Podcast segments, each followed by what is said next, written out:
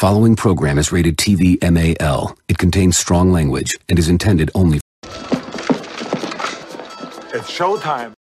It's showtime, ladies and gentlemen, and welcome to another episode here of Circle Debate Podcast, episode 153. Ladies and gentlemen, señoras y señores, welcome once again here to Circle Debate Podcast, capítulo 153. Most of you know I've been seeing, of course. I'm here with my man, my blood, mi hermano. Oh, my, oh, hey, what is going on? Torque Wrestling, what's going on? My man right here, dinner, ladies and gentlemen. That is right. What is going on? De Niro? Let's go. It's good. Let the LOG play out. You gotta let it out. You gotta let it play out. Yep. Niggas acting tough in the hood. To the wolves come. Bitches let it drink in the club. To the wolves That's come. right. Surrounded by the sheep in the street. To the wolves That come. is Everyone right. strip on the floor. We the wolves done. Who could fuck with De Niro? I got a Snyder extender clip, so who wanna play hero? Go bad shit like Ozzy. I was born. Oh, not even out yet. darkness. Oh, you It's the even out yet. Pull up and you're harmless. I dropped that shit. Oh yeah, love it, love it. What up, what up, what up? Love doing this every Sunday. I'm back home. You know what I mean? With my brother Ivan. We're gonna debate. Let's do it. Absolutely. Yes, yes, yes. And shout out to everybody in the chat. What is going on? More Talk Wrestling. What is going on? J Man, what's going on? That's Oh, right. Jay, What's going on, J Man? Just in time, baby. What is going on? And yes, ladies and gentlemen, we have a stack show today.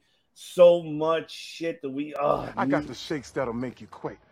I got the fries that'll cross your eyes. I mm-hmm. got the burgers that'll. I just got burgers. we got everything. Well, we, well, burgers maybe later on today. Maybe, maybe, maybe later on. That's a maybe. But before we even start with anything coming up, if you see right above us, and as well if you read it down below, make sure you subscribe and follow not only Circle Debate, but also part of the Bloodline Entertainment Network because you're also watching this on the Bloodline Entertainment Network YouTube channel and Twitch. Make sure you follow and subscribe and follow all over social all those social media platforms and the sexy website bloodlinenetwork.com for all your sports and entertainment. Go there and check it out with the incredible articles, of course, from Brett, from Bakley, from Mock Draft Guide, from NFL Fantasy, Baseball Fantasy from Streets, Texas Ranger.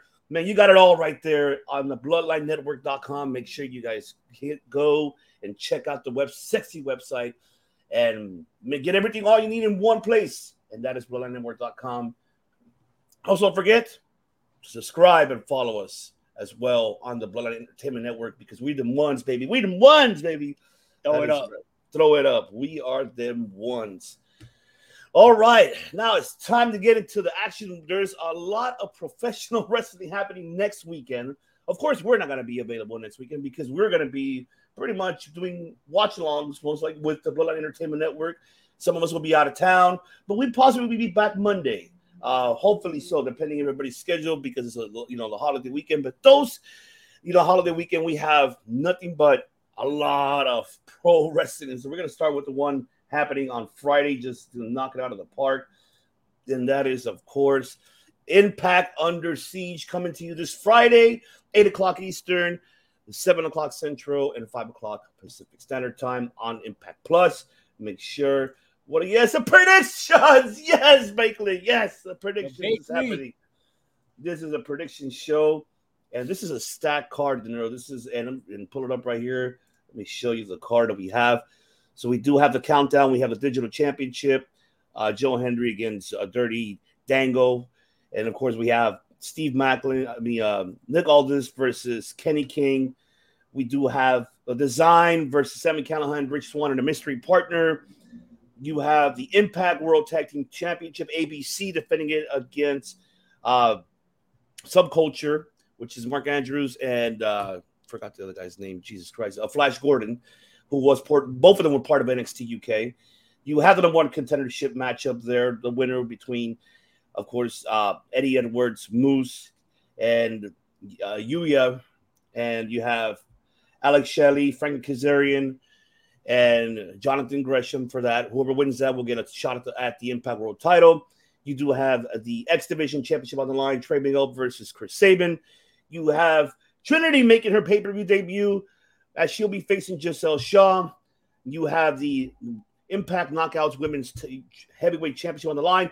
You have Jordynne Grace challenging Deonna Purrazzo for that belt. If Jordynne Grace loses, she can never get a title shot ever again. That is if Diana's still champion.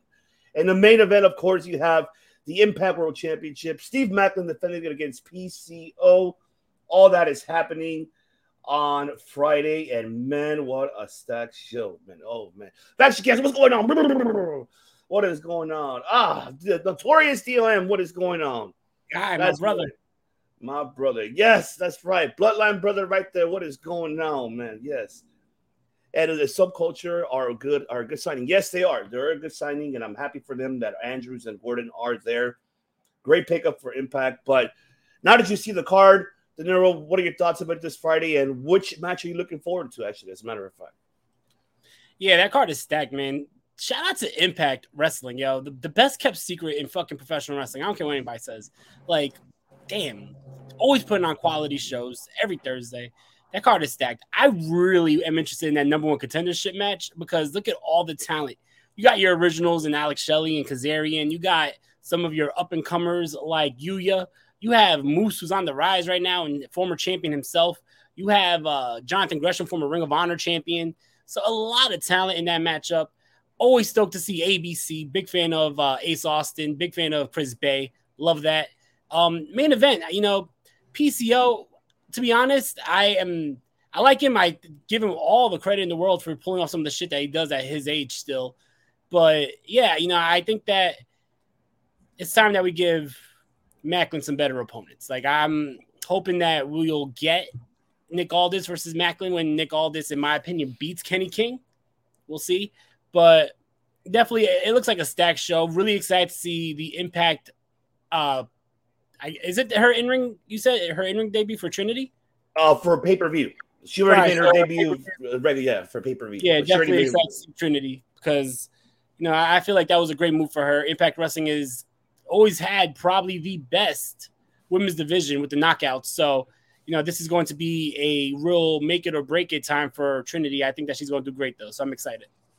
Oh, absolutely. I'm excited too. I think uh, just this card is stacked as hell.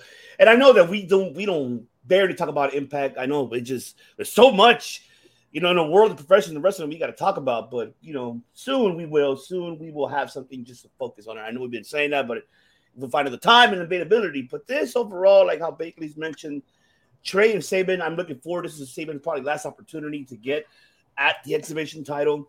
I mean, he's already up there, you know, age wise, you know, even though age is only a number, but him and Shelley, I mean, they've done tremendously great for impact. You know, you could say they're pretty much uh one of the Mount Rushmores for the tag teams, and you know, we could debatably speak about their singles as well. You know, both former I I think I believe Alex never won the world champion, have he? Or only just He, say he never won the world champion. He's a multi-time X Division champion, multi-time tag champion. I, I definitely would say that the Motor City Machine Guns are definitely Mount Rushmore for tag teams in TNA. I would even say they're in Mount Rushmore for uh, for the X Division. I mean, if you look back at the stats, I don't think anybody been in more Ultimate X matches than Chris Sabin. That's like, true. He's been in the from the first one. My man was in the first Ultimate X match against Frankie Kazarian and Michael Shane, and he's been in Ultimate X matches like ever since. I think he's been like fucking twenty of them. So, got to give him that Mount Rushmore spot for the X division.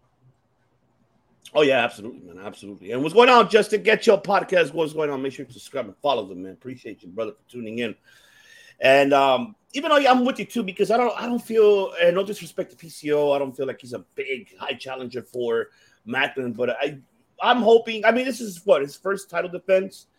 Hopefully, by then you'll it'll get bigger and bigger and bigger, just like Alexander did when his first run. You know, You gotta so build it up. Yeah, you got to build it up for Maclin. I give him some time, but I'm happy that he is the world, you know, world champion, and I feel he is underrated and it's not giving what credit to do. And I'm hoping, I can't wait to see the when you know Josh Alexander makes you know comes back, see him and Maclin. Oh, because that's the match we've been wanting to see, and I think they're gonna turn out the house once you know Alexander is fully recovered and he can you know make his return. Um, the one thing, yeah, I, right now I am loving ABC. They're doing tremendously great for that tag team division. They and then them being part of the Bullet Club too. And I'm like, I'm still like, oh, which side are you on? Are you the JY side or you're, you know, the, the Japan side? I don't know yet. I mean, they haven't really given no explanation. I mean, but NFC what Bailey got to say. I see Sabin winning and cashing in the title for the cashing in the title for a world title again, possibly so. That's how he Maybe. won the first time. Yeah. Mm-hmm. That is very, very true. And Trey Miguel and Sabin, I think they're gonna uh, might be the sleeper match of the card. I think that's gonna be great to see uh, because you know Sabin, he's still got a lot fuel left in you know in the tank. Let's see if he can you know do it against Trey Miguel. That's gonna be interesting. The number one contendership.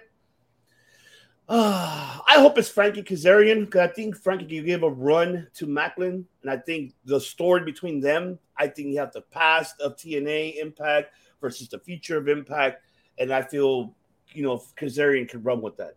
Oh, what is going on? My tribal chief, what is going on? My tribal chief, put the ones up for the tribal chief. What up? What up? That's right. Clarkson Wrestling Podcast. And you know, Trinity, I like this, you know, feud that she's going on, you know, with you know Jai Vidal and Savannah Evans and Giselle. It's cool. I mean, it's a good start for her. You know, I I know they want to put her in the title picture already. Maybe after the you know Grayson Peraza match. If do I feel it's too soon? 50-50. It's debatable, but I mean, I'd rather give you know Trinity some wins, give her some competition before she even competes for that title. So I mean, we'll see how you know how it takes. See what J Man got to say. PCO is a very good starting opponent for Maclin. Nothing like having your first successful title defense against a pro wrestling legend. Absolutely. But I mean, is he a high? I don't say he's high though. Unfortunately, I'm afraid I got some bad news for J Man. I don't think I don't think he's ready yet. So I mean, we'll see. We will wait and see. But man, so make sure you tune in this Friday, starting off. You know, kick it with Impact Under Siege on Impact Plus, man. Support them, give them that support. So, oh man, looking forward to it. All right. Then we got another one here. Oh man, NXT Battleground coming up. And let's see. Hold on. Let's see. Want to get to the chat before Trinity will get her shot at Bound for Glory. Most likely, yes. I can see that. Yeah. I agree. Yep, definitely, definitely. Are you guys talking about the second best wrestling firm? Impact Wrestling is the best kept secret in professional wrestling. How De Niro said. It's the most consistent wrestling show. I mean, to be honest, I'd put them above the WWE as in consistent great shows. It's the most consistent show, and it's been like that for like the last six, seven years. So definitely, you know, I ain't arguing with that. Oh no, no, definitely, definitely. But yes, man, it's it's time for some NXT Battleground. It's happening that same Sunday where Double or Nothing is happening. I am questioning why they decided to do that, along with. Oh, I know exactly why they're doing that shit. I want to hear you give break it down, brother. Go Yeah, ahead. you remember, you remember Tony Khan saying, "I'm not going to take this shit." You play the clip. You know what I mean? Oh, Because yes. I'll tell you if I'll put that shit in context for you. Okay, I will definitely play. Where are you? Where are you? Where are you? I'm serious. I'm not gonna sit back and take this fucking shit. With the cocaine look around. You know what I mean? Let me tell you something. The reason why I said that to put that into context is he was talking about that was at All Out last year, right? He was talking about how the WWE combated a pay per view for AEW All Out by putting on the same weekend their show, which was Clash at the Castle, and then on the same day as All Out, you had NXT. The buy rate for All Out was hurt because WWE had Night of Ch- well Clash at the Castle, and then the next day they had NXT earlier in the day. People don't want to sit through a full weekend of wrestling. And I mean, think about that. That's a lot. You know, if you put on a three-hour show, in the morning and then you have to sit through a four hour show at night. That's a lot to sit through. So I could see WWE doing that. And, you know, I don't think it was on purpose, but AEW and All In before that showed that Memorial Day weekend is a great weekend to have wrestling, right? So WWE is capitalizing on that. And it's also hurting the AEW numbers. Not saying that's the reason why they did it, but this is the same situation where they have what's it called? The PLE the day before, and then they have the NXT takeover show the day of AEW show, and it significantly hurt that AEW number. So, I mean, if it worked, it worked. WWE is probably going to do that every fucking time AEW has a pay per view now. Oh yeah, And you know what? They can't say shit because now going forward with Collision, when WWE has their little PLEs on Saturdays, AEW has a Saturday show. So I bet you, just like you know, you said you ain't gonna take that shit. I guess they're not gonna take that shit either. So Absolutely, I'm with you on that. Hey, good valid point. Very, very good valid point. And I like what Getcho said about Impact. Is like Impact's like McDonald's. It's there when you need it, left happy. That's right. And uh, Bagley McDonald's said- it's always, you know what I mean? Oh yeah, and then Bagley, of course, high, and it's affordable too, aka the value menu. Oh, it's very, very true. But yep, many You hours. McDonald's for not having the dollar menu anymore. hmm Yes, right, exactly. It's like a dollar twenty nine value meal. Now it's not like it's Yeah. business. Yeah, it is the business. Absolutely, I agree. It, it is business, and I'm looking forward to it. I'm looking forward to how this is going to turn out to be a battleground. You know, going through the card, we do have Dragon Lee versus Noam Dar for the Heritage Cup title. Well, you know, the, the cup, I guess, uh, Noam Dar won a while back, then he came back with it. Yeah, of course, Dragunov versus Dijak. I think that's going to be a banger. Oh, that's that's going to be a banger match. I like their feud, what they've been doing. That feud have been, you know, having as of late and in NXT has been, oh, man, I can't wait till these guys go into the ring. I think that's going to be the match of the night. I am looking. The visual of Dijak standing on the steel steps while Dragunov was underneath was crazy. Oh, yeah. British round match. Yes. Okay. What's going on, Brent? Sunday Fun Day. Yes, it is Sunday Fun Day here on the COD, baby. And then, of course, we do have the triple threat match for the North American title. Joe Gacy, Tyler Bate challenging Wes Lee. That's going to be another banger match because, you know, we've been noticing, you know, first the team of Wes Lee and Bate, and then Bate looking at the belt. See Gacy, of course, wanting that belt. So this is going to be interesting to see.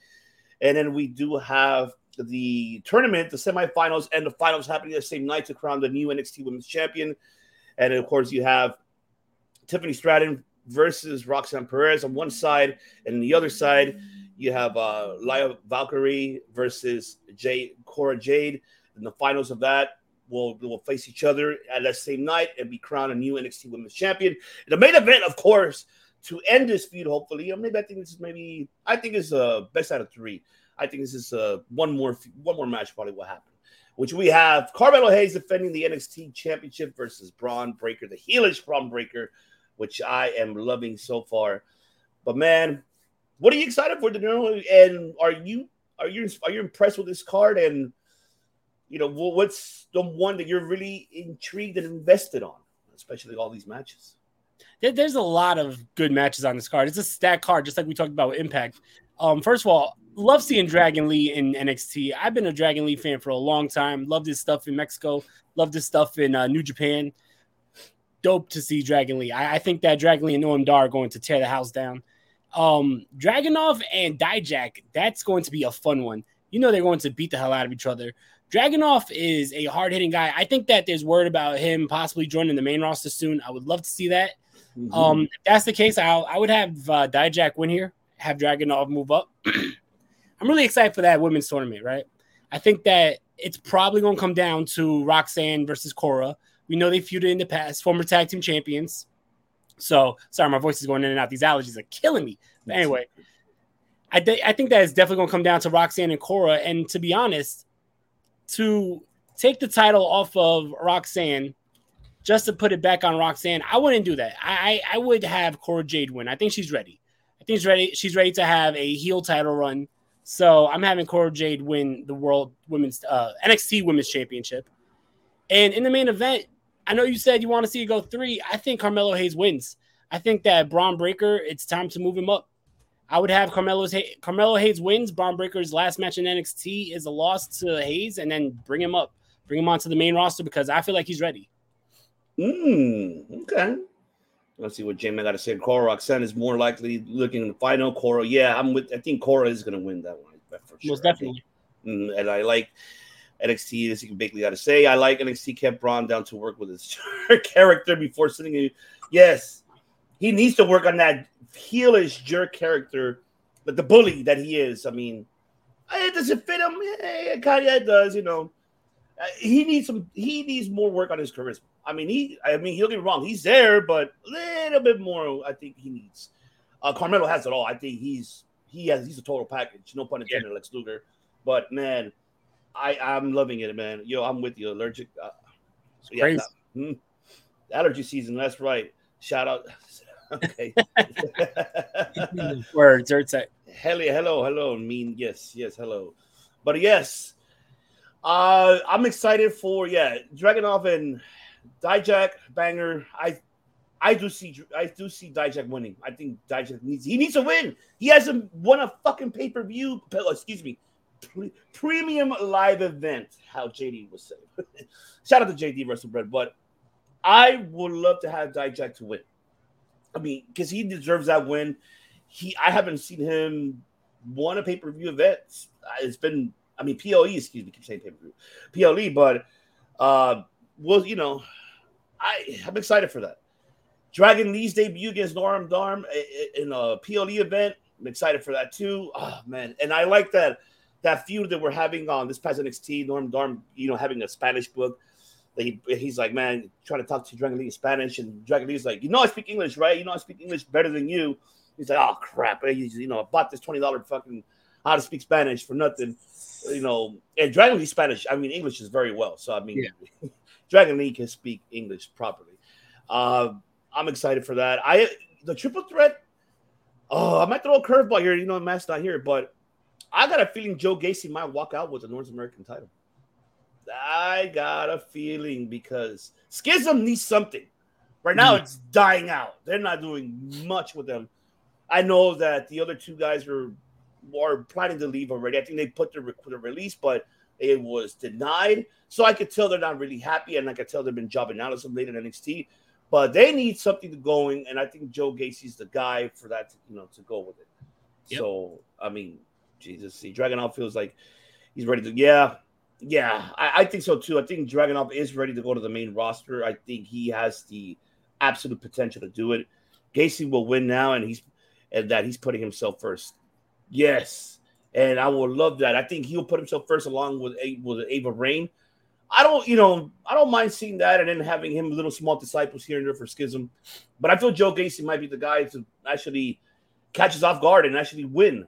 So I'll be like, oh my god, you know. So I'm looking forward to see how that's going to turn out. be. Now the women's, oh man, uh, something I it's too soon for Stratton. I don't think he should should go over. I know people are like, why? What the fuck? No, as Stratton is too soon for her to Still very green, yeah. way green, man. Like, look what happened with her and uh Soruka. She injured Soruka during the match. Soruka got injured, and I'm like, come on, you know, it's like, and then her moonsaults are not accurate. And it's like, it's scary. You know, something like, oh, you cringe. You're like, oh shit, you know, gonna fuck her up. But I like Lyra Valkyria. I mean, she is she ready? I don't think she's ready either. It has to be Cora and, and Roxanne, and I hope Cora. I think it's her moment. I think it's her time for her to become the NXT Women's Champion. Uh, the you know the opportunity was there. I know they chose you know Roxanne over her. It's Fine, but I think you need a heel champion as of right now, and Cora Jade is a perfect fit for that. And I think Cora Jade could run with it as well. You need you need to chase to you know to be more exciting. Um, like I said, I respect you know Roxanne, love her career. You mentioned her, you know her, her credentials, former Ring of Honor Women's Champion, but I think it's better for her to chase the belt instead of having it right now because it, it kind of builds her character. I mean, that's just, I mean, that's, I don't know, you feel the same, but I feel that I feel that she needs that. Gacy will win now. Let's see. Okay, definitely interested in seeing Joe Gacy. Yeah, it would be interesting, and I think Gacy needs that belt. So I mean, we will wait and see what happens with that for sure. But man, that's the battleground, ladies and gentlemen. Make sure on the cock on Sunday, five uh, eight o'clock Eastern, five o'clock Pacific, and seven o'clock Central Time. So that's gonna be interesting to see. I mean, they're gonna battle probably with the first one hour and a half against Double or Nothing because Double or Nothing is gonna be like God, Eight hours. eight hours, fucking eight hours. I mean, but I got a quick question for you. yeah. You know, looking at his picture like right below me, I gotta ask, what do you think Donovan or Dominic Dijak is missing? Because he's a guy who was, you know, he tore it up in the Indies, tore it up in Ring of Honor, came over to NXT, was a part of NXT Black and Gold, did amazing, had some bangers with Keith Lee. Everyone thought he was next up. Gets called up. He's in that stupid retribution gimmick, bar or teabag, whatever his name was. And then he goes back down, and now he's in this gimmick, but he's still back to where he was, if you think about it, four years ago, still in NXT. What do you think he's missing, and what could take him to the next level? Because he has the size, he has the talent. You know what I mean? He, he's a fucking talented son of a bitch, and he's a big ass dude. So, what is he missing? Is it the mic work? I think is more finding himself as a character. I think Mm. that's what he's missing. I think that's the only thing that it's not attracting the audience. Uh, let's say they would have left him how you know how we known him in NXT, right? That you mentioned about him and Keith Lee, their feud, right? And then him.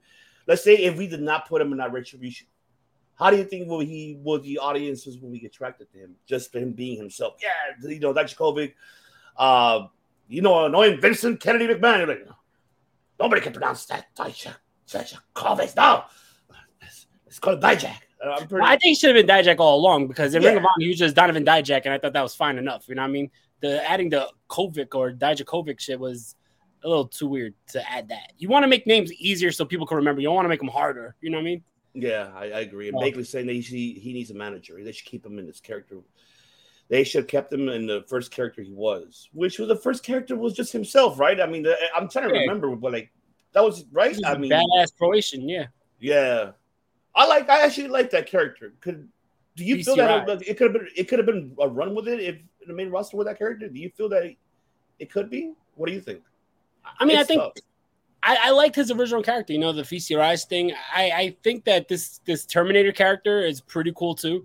But I agree with Bakley. I think that if he had a mouthpiece, you know, I'm not necessarily saying give him, you know, Paul Heyman, but if he had a mouthpiece, if he had a, I don't know, like MVP, he- I would if they put say. him- yeah, that would be cool. Imagine if they put him with someone like Paul Ellering. You know, we saw what Paul Ellering did for AOP. That would have been a good, uh, you know, little tangent. But I think that he definitely is, you know, missing something. He's got all the talent in the world, and he has the size. Vince McMahon loves fucking big ass guys. You know, what I mean, Vince McMahon loves them big, meaty men, right? Mm, meaty, meaty man, he loves them. Yeah, I just thought it was interesting to bring up because you know what? When I first started podcasting, I had a show and it was only on AEW and NXT. And back in 2019, when they started this, right, and I was watching Dijakovic versus Keith Lee, I brought up the same topic with my former co-host. I was like, you know, what is he missing? And the fact that I'm still having that same conversation four years later, that says, you know, I mean, a little progression there. Yeah. I mean, it, it it's tough, man. I, I don't know what's really missing, to be honest. I'm trying to figure it out myself too. What is missing with this man? Uh, I, I I don't know if it's character. I like this character. I know he just needs to develop it more. He's, he's like your. It's like I, I don't want to kind of compare him to it, but fuck it, it is what it is. I mean, it's like Maclin. Maclin, you know how Steve Maclin is more like your Punisher guy. He Yeah. has that character. I feel Dijak is heading like almost similar to that, but I think something different. I don't know. I don't know. I can't base him on like a Punisher. I don't know. He's could we say like more an assassin type of style? I, it's just it's it's crazy. I, I don't. Yeah. It's difficult, you know. Let's see what Jamie got to say. Dijak just needs a solid character, and it feels like he like he's found it. The big okay, there you go. The big boss man like character that kept him in NXT a bit longer to build character. Possibly so, yeah, but he's not a former cop. I mean, that's the thing, J man. He is not a former cop. Or he ain't He- from Cobb County. yeah, you know, he ain't even from Georgia County Jail, you know, like how, you know, Big Boss Man was, he was legitimately from a guard in uh, Georgia County Jail.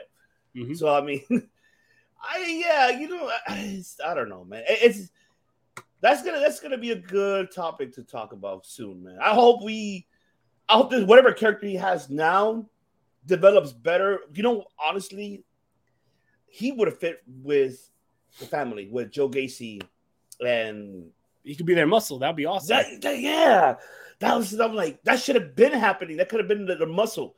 That's their muscle. And you have the both Dons, he, and then you have your muscle there. I hope they put him there one day. I hope they do. And I think, let's say if they package them three to the main roster, they will fit perfect. I think I, I think will fit perfect. I think it'll be great. Just having that. uh, Gacy being the mouthpiece of the group, that'll be hmm Exactly. I'm with you 100%. Let's see. Maclin was a military, so he resonates with. Okay. That makes sense, Bakley. There you go. Yeah, that's why he was in the military. That's why it kind of fits him as a Punisher type of style. Wasn't Punisher in the military too? Wasn't he in the military? Something. I mean, something like that. something like that, right? But man, I'm excited for it, man. I, I do you also feel like this is going to be over now between Bron Breakker and Carmelo? Do you, you feel like it's going to have a one more match? No, yeah, like I said, I think that they should end it here and then just have someone come up because I think both of them are they should have been up. I think both are ready. Um, and I don't think Bron Breakker as a heel is bad. I think Bron Breakker as a baby face is where the way to go with him right now. You know, if you want him to get some heel work, then you gotta dye the chin hair blonde. You gotta put the chains on the head. You gotta call him, you know, big, you know, nephew pump, and that's it. You good. Big nephew pump. I love that. I love that. Oh, I love it. All right. Now it's time for more predictions. It's not over, man. We got more. We got the Night of Champions. That's what we Mhm. got. But we're going to start off, of course, with the Women's Championship. That's what we're going to do. The Night of Champions right here, happening Saturday, also on the cock, PLE. And I believe that was at uh, 1 o'clock Eastern, uh, 12 o'clock noon Central, and 10 a.m. my time, Pacific Standard Time. Jesus Christ, it's 10 o'clock in the morning. Oh, of course, because I didn't really have your coffee. I know. I gotta be bright and early for that. Yes, there you go. There you go. Yes, that's where. Yeah, the family. I think that would have been been perfect for Dijak's character. Yes, being that crooked cop. Yeah. Okay. With you that 100 percent, J man. But man, it's let's get into the card of Night of Champions. This is by far what is announced. I know we still got Raw coming up. I know they pre-taped SmackDown for this Friday because they're all going to Saudi anyway. So we're not spoiling that. We're not Seltzer. We're not Alvarez. We're not Wade Keller. I didn't even read it. I don't want to know about it. I'd rather just be a fan and watch it just like everyone else here. But, you know, we got Raw coming up. I don't know what other things they're going to spice up. Uh, maybe they're going to add an additional match. Maybe so. There's room in your windows. They might add Trish Stratus and Becky Lynch towards it. I'm not sure yet. But this is a card that we have so far. So we're going to start up with this one. The Raw Women's Championship matchup. Bianca Belair defending the title versus Asuka. Of course, we saw the Asuka turn the heel turn. But it looks like it's the opposite of way, De I don't know if you've been paying attention to you know SmackDown late. The crowd looks like, eh, I think, I think we might see a feature. I we called it a while back that we're gonna see Bianca turning heel. Maybe this is the beginning of it. Um, because I feel like the crowd is more with Asuka. I mean, I know maybe I'm maybe my television is wrong, or I don't know what the hell's going on, but you know, this match I think is gonna be solid. Uh, of course, Bianca's gonna retain. But uh, I think this is gonna probably push the edge for Bianca to lose it. Like fuck that, ah, like just for her to just like go crazy. But who knows? What are your thoughts, Nero? Who do you got at this one on Night of Champions? I think that this could go one or two ways. I mean, obviously, there's only two ways this could go. But in my opinion, I think that it's time to pull a a heel turn with Bianca. She just broke the record, right? Have Bianca continue to keep shit fresh by being a heel and embracing that heel role, right? Maybe the Street Profits turn with her. They could be new heels, something like that. But I think that Bianca needs to switch it up and do something fresh. And she continues this historic title run as a heel. Or, you know, you if you want to keep her as a baby face, I think Asuka's do a title. I mean, I wouldn't be mad if Asuka takes the title from her. If you wanted Bianca to go down in history, she already broke the record for the longest women's uh, title run. So now that she broke it, why not pull the trigger, give it to Asuka? I think Asuka deserves it. But, but I wouldn't be mad because I'm a big Bianca fan, so I wouldn't be mad if she wins.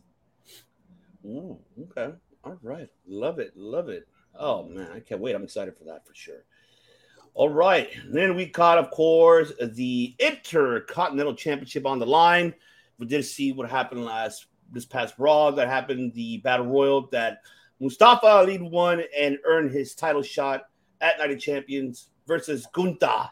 And man, we know why. Of course, it's Saudi. It's you know the Middle East. Of course, it's uh Mustafa Ali's you know side of town. Of course, he gets popped. But what about uh? Oh no, I think you said it right. Oh, so I think you said it right. What about what's his face? Uh, uh, what's his fucking name? The guy who's with uh, with Jesus, Oh. Christ. you know what I'm talking about? Yes. Montoya or whatever he calls himself. Yeah, Mansoor. I, yeah, Mansoor. I don't think he's able to go back anytime soon. Not with that character. probably Yeah, not I- with that character. No, yeah, looks like they're probably He's disappointed. fully adapted to that American lifestyle. oh, but before let's see what Jamie got to say. People were calling an Asuka's return miss attack a heel turn, but must forgot that Oscar was was gonna get booed, but she's being attacked in Knox. hmm Mhm. Okay, okay, but yes, we got Gunther and Mustafa Ali for the Intercontinental Championship match. Uh, I'll go. Right, I'll go right away. Of course, Gunther. I, but I feel this match is. I think we're gonna see a lot more of Mustafa. I something tells me, and maybe you can correct me if I'm wrong, De but I feel that we're gonna see the indie side of Mustafa Ali and Gunther on this one. I hope we do. Yeah. Besides the entertainment side, I hope we get to see more of like give me that PWG, give me that Ring of Honor, give me that indie type of style from both of these individuals. And and I think Mustafa's gonna put a hell of a show. I hope he does. But I, you know, knowing his entertainment side, oh, you gotta smile, you know, be you know, be number one, Mustafa Ali. Gunther's gonna be chopping the hell out of him. Chop Mania's gonna be happening, running wild. But Gunther, of course, gets the gets the win. And but I think I hope this match, besides being the entertainment side, I hope we get to see the indie side. So I don't know how. What are your take on this, De Niro? And who do you got? Yeah, I, I think that this is going to be a great matchup. I know that um, I, I really enjoyed the the Gunther matches against Ricochet, right? Him going against like a high flying smaller opponent. So I think that that's going to be right up there with that. Um, I said it on Raw Dogging with Mike De Niro here on the Bloodline Entertainment Network. I said that I would have loved if this was Bronson Reed. He was in the last two people of that thing. If it was Bronson Reed versus Gunther, that would have been a fucking banger. But uh, we understand why we're not getting that matchup right now. We understand why that they went with Mustafa Ali. Mustafa Ali's going to show out. He's going to get a good amount of offense in, but in the end, Gunther's going to chop the shit out of him, and that's it. Yeah. Wins. Oh man, sucks. But oh well, it's it is what it is. All right, let me see here. What do we got? J Man got to say, hey, Ali and Gunther's gonna be a great match, but definitely don't see Ali. Of course, nah, no way. But I hope it'll be, it'll be could steal the show. Who knows? Maybe so. All right, and then of course we got Brock Lesnar versus Cody Rhodes, Mister Adversity. How would uh, JD would say on Wrestle Bread podcast. Man, we've seen this feud already. I the promos that Cody threw out, especially this past Raw, that past, you know, you're in my, you're no longer in my league, you're you're in my way. All this crap on me. It's solid, uh, but I'm not convinced. Uh, but I hope we get Cody to win again. I but do it. Okay, he did it clean, right? Whatever. I guess it's clean. I hope this one could be better clean. A pin, actual like you hit your finisher and he doesn't kick out, and you. That's it. I want to see that, and I think Lesnar. What else is next him to do? He's just getting a paycheck. I don't think Lesnar does he care about this win. I don't think so. Does he need this win? No, he doesn't. I don't feel he needs to win. I just we need to see more of the like I've been saying it. I said it like a week ago, or two weeks ago. I said it. We need to see that ruthless, Ruthless aggression. We got to see that ruthless aggression of Cody Rhodes, so he can be more hungry for the chase. Uh but yeah, I, I got I got Cody, man. But uh, I just don't feel Lesnar needs to win. It makes no sense because then it, if it okay if he does win, then we're gonna get a trilogy. I think we are gonna get a trilogy, but I'm money in the bank most likely. But I I, I say Cody, but I don't know who you got De Niro and how. What are your take on? I know you covered on Raw, you know, you know, on Raw dogging with De Niro, ladies and gentlemen. So, what are your thoughts about his promo and what do you got winning? Cody's promo was fire. Cody knows how to sell people on a matchup. Because like like I said, I, I wasn't convinced on this going for another matchup until Cody's promo, and I'm like, yeah, you know, now I'm excited for it. Cody does that. He's a hell of a talker. I think personally, like not to disagree, but I think that Brock doesn't need the win, but Cody needs the loss. And I Mm. think that if you're going to, like I said, go with the well, Brian, you probably you're going to hate this answer. Cody, Chi-Town, what's going on, Brian? Cody needs to lose, and I'll tell you why. I feel like you're going to really need to break him down and build him back up until WrestleMania 40 if they are still going to go with Cody versus Roman 2. And the reason why I say that is if you just keep him strong, if you just have him beat Brock Lesnar and you keep him on top and you have him go all the way another year with the same character without having adversity, like JD would say, then Cody's going to go stale. And I guarantee you, just like in AEW, when the fans start to boo him, that's going to happen. So you're going to need to keep him special, right? And how do you do that? You have him lost, you have him lose, you keep him, you know, a little humble, right? And then you have Cody eventually come back. He beats Brock Lesnar clean. But what what's interesting about Cody Rhodes winning here? What's interesting about Cody Rhodes winning and staying on top for a whole nother year? It's going to get stale. So you keep it fresh by having him lose and having to build back up. If you're just beating the fucking beast, Brock Lesnar is a once in a lifetime athlete. If Cody beats the beast twice in a row, then what do you do from him? What do you do for him to keep him hot until you know next year's Mania? I know there's talks about him winning the Money in the Bank or him winning the Royal Rumble two years in a row. And as cool as that sounds, I feel like Cody will get stale if he continues this character with no adversity, if he's just constantly winning. So I think you need to break him down a little bit more so we could have hard times with Cody Rhodes. And then Cody Rhodes eventually breaks out of it, breaks through, and becomes the world champion. But you don't get that if Cody Rhodes just wins everything. You gotta break it down. Mm. We, we need a Cody that's desperate. We need a Cody who is, you know, ready to do whatever it takes to win a matchup. And I feel like if you just beat Brock Lesnar, we're not gonna get that. You know what I mean? Have him get destroyed. I don't even want this to be a match. Have Brock Lesnar fucking squash him like he did Cena at fucking SummerSlam. Hit him with a couple suplexes, hit him with a damn F5, destroy Cody Rhodes.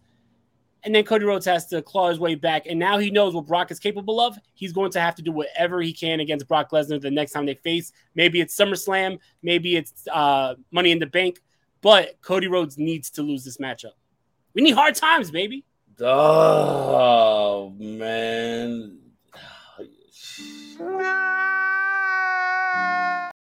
Oh, I, I I can't debate that. It's kind of difficult to debate that. But let's see what J-Man got to say. In my personal opinion, ready for this to be over. Cody needs to win, and at this point, put him in the Money in the Bank and have him cash in at SummerSlam to win the titles. Is everything, Uh, everything I just said. oh man, I, I get you. I mean, it makes sense, but then that's gonna be sta- that's gonna be stagnant too. Having What? him to break down and then okay, him keep losing and then okay, then coming back and then started winning again, then ah, prolonging this. Um, I, that's that's the that's the thing. Prolonging this man's run where he needs to go is questionable. How's it, how can he be booked? I mean, it can, I, I get your point. I just feel that it, it should be like I, I'm with Justin on this. I mean, just get over with. Put that man over. Fuck it. Let him be. But I don't see him. I don't know. It's tough, man. I, this is it, this is really tough. Jesus, man. to be honest, I think what would make it special is if Cody Rhodes continues to lose and lose and lose, and it eventually breaks him. You know, he tried to do things the right way, it didn't work, so now he's going to do things his way, and we see more of a heel Cody Rhodes, and then that could be what keeps it fresh. Because I'm still of the belief, and I'm going to tell you this right now, and people have been looking at me like I'm crazy, I'm still of the belief that if you want Roman to go another four or five hundred days, you could do it but you got to make Roman a babyface. You got to switch it up a little bit. And what better way to do it than the heel Cody Rhodes versus the babyface Roman Reigns? Different than last year's Mania at this year's Mania. I, I, I think that there's a way to do it without making it, you know, campy, but there's there's there's a way to keep it fresh. Okay. We'll we'll wait and see how that's gonna turn out to be, man. That's uh we'll keep an eye on, on Cody Rhodes, on Mr. Adversity. We'll keep an eye on him for sure. All right. And then of course, I feel this should be the co-main event because it should be. And of course, we're gonna have crown a new world heavyweight champion. The so the finals were set as he has Seth freaking Rollins versus a phenomenal one, AJ Styles. I know you said it last week. You don't mind it, AJ winning, but do you stick with that still, or do you change your mind? Who do you have on this one? Ah, it's hard because, like I said, I, I am a huge AJ Styles fan. Been that way for the last two decades. Right. First time I seen AJ Styles was the Asylum years for TNA, and ever since I was a huge fan of his.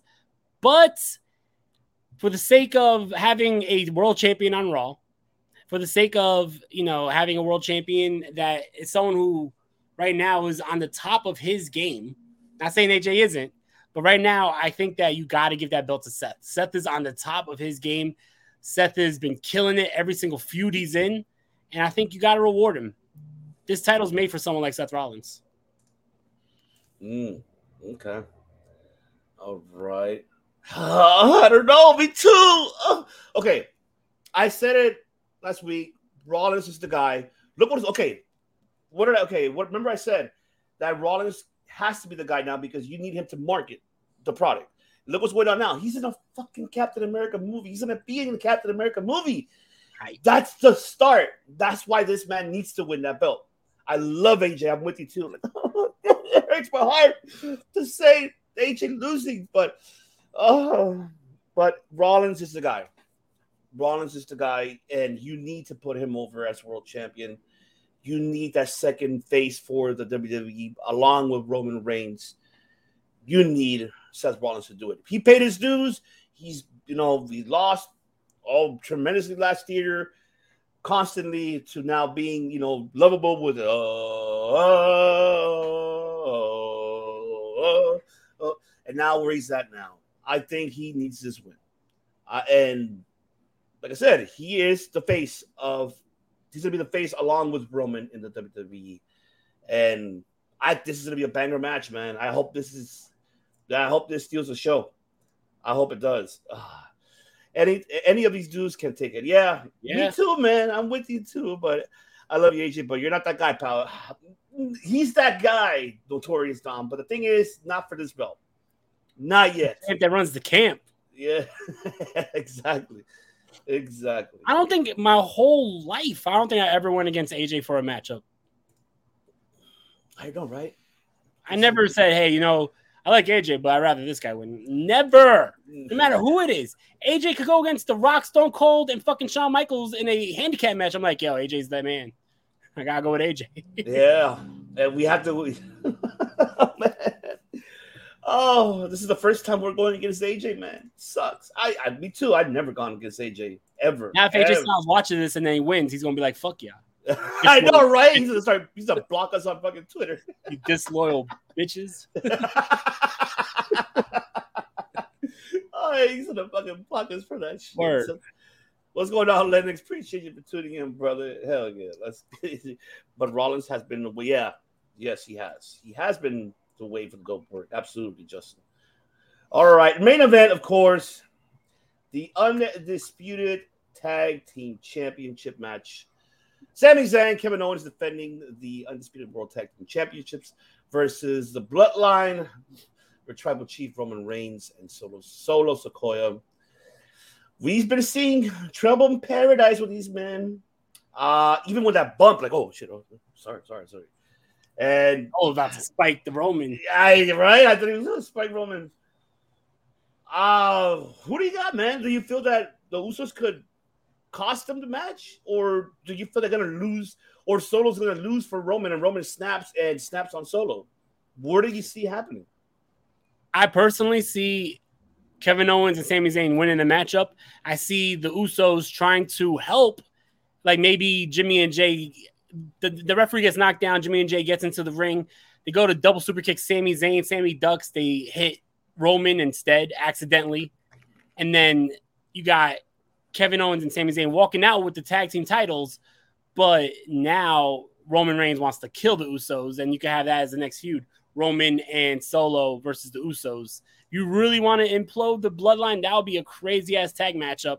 You could do that shit at Night of Champions, but I don't think that Roman and Solo are going to win that match. I think that the Usos are going to cost them, but not on purpose. I think it's going to be an accident, and then they're going to have to explain themselves to the tribal chief, and that's not going to go well. So Oh, I know. I feel like I, I'm with you. I I feel the same. I feel that they're gonna mess it up for the tribal chief, and how you said, and then I think that's when we see him, you know, see all that happening. But man, I'm excited. Let's see how it turns out to be, man. I am definitely stoked and, and excited. Speaking of, speaking of excitement, it's about that time, ladies and gentlemen, because we're gonna get into it. We are gonna get into it, but first, I gotta bring this man in, of course. And here he is, ladies and gentlemen. Here he is, the You man could- himself. You could still use the Don Callis intro. I'll go. I'll turn heel with him. I'll turn heel with him. I don't need. Oh, you Hide your traitor! screwdrivers. I'm not a. traitor. Uh, just for that, yes, I'm playing.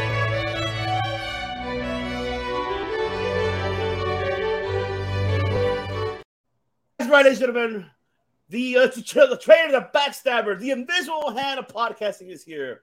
Matt Callis, ladies and gentlemen. What Look, I'm backstabbing Kenny Omega with the with a nail. I'm- I'm backstabbing him with this little nail file. It's like it's like he could, he could have been more brutal, you know, like bringing bringing bringing all the guys.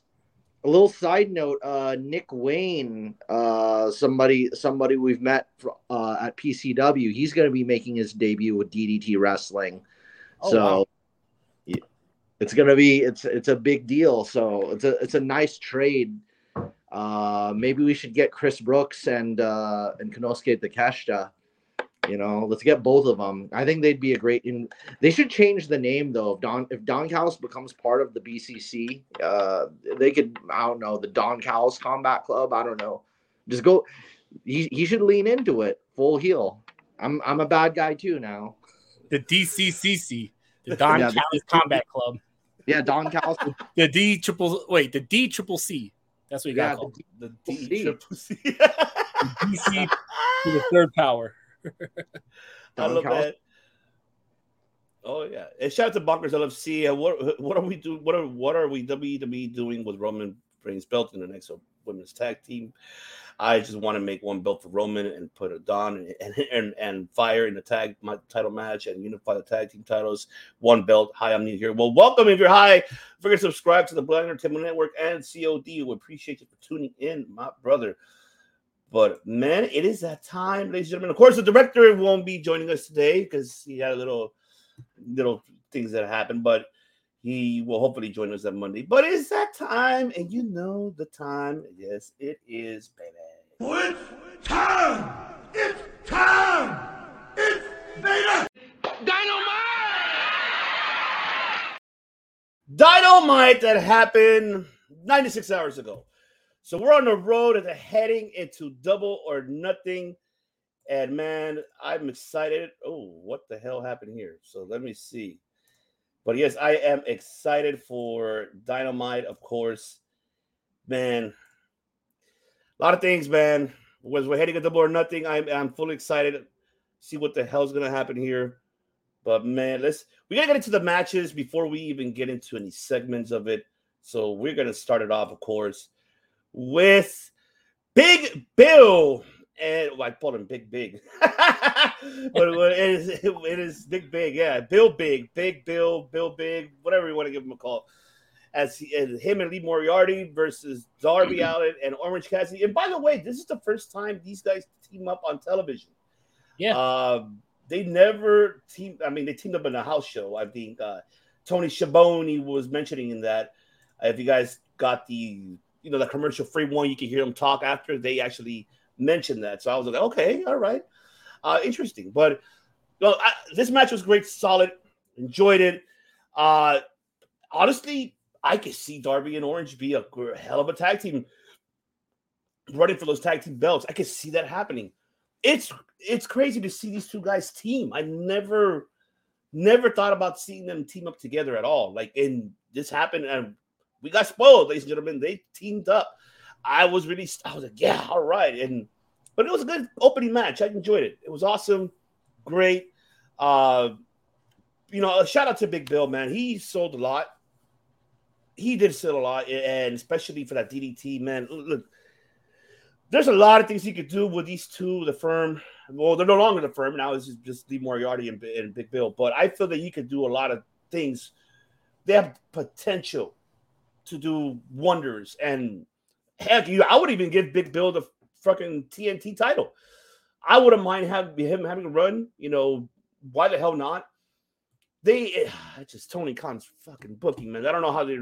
That's the only thing that I'm really upset over. Not, not using him properly, damn it. Not using him properly. Yes. Oh, fitting that Death Row shirt. Oh, that's right.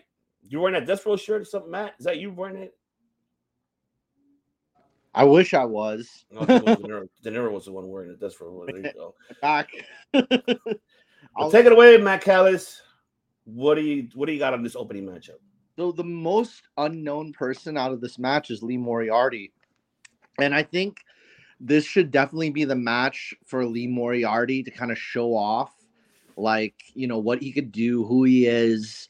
Cuz ever like Darby Allin, Orange Cassidy, Big Bill, they're all very established names. Like what Big Cass was made his debut in WWE I don't know. I don't need an exact date, but what time was it around? Like how many years ago was that big Cass with with uh Enzo Amore? Man, I was like what 2017, right? 2017, 2016, around there.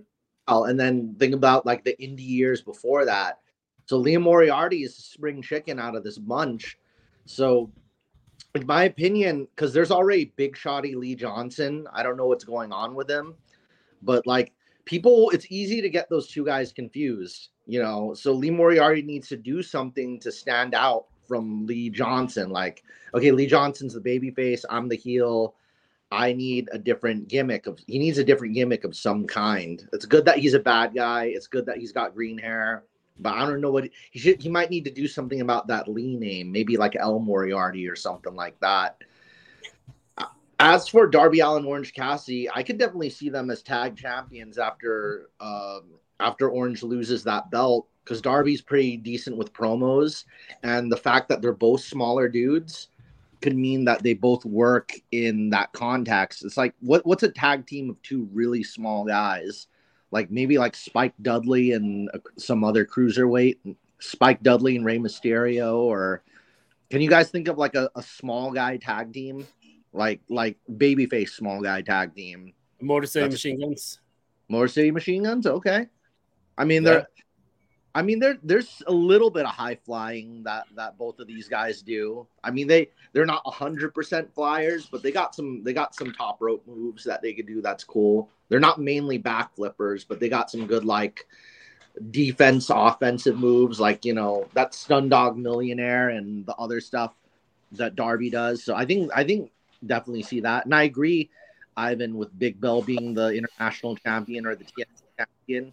You know, we he's he's got a long, he's got a lot of experience, and I think he could build up a lot of babyface as a heel tag champion. Hmm.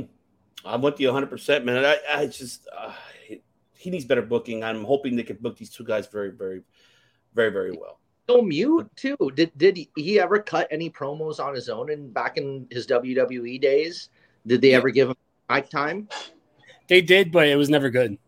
Yeah. Well, he's got he's got his chance now to to like show himself these days. I mean, he's got he's got the school of Eddie Kingston promos. Take some. He, he cut some good promos in Impact. I gotta say, like he definitely got better with his Impact promos. Which, by the way, he should definitely be W Morrissey and not Big Bill. Sounds like a fucking little kid's Nick Jr. show. I remember Little Bill. Little Bill all grown up all grown up and committing crimes and now serving time. no, oh, but man. I gotta I gotta say, I guess if he could do that, if he could cut some decent promos and impact, I don't know. I guess the only thing is limited is if WWE, I mean, will give up that name. Like, how much, how badly does WWE want to hold on to the W Morrissey name? Like, no, it's worth every penny. No, well, no, that I, I think he decided to change it. He did, Okay. yeah, yeah. W Morrissey, he decided to change it. Um, but in WWE, he was Big Cass. Yeah. So Yeah. I don't think he's gonna want Big Cass. I mean, he doesn't want to be recognized as that. I think he Or really re- reinvented himself like in Impact. To be honest, I feel like Impact did kind of help him in a bit, and I'm happy for him where he's at. You know, mentally, physically. You know, he's clean, and you know he's about to get married, and so I'm happy for him. The guy deserves. You know, I just he think he deserves better booking. He has tuned like toned up really great, and I feel he has the potential, and they can do something with him for sure.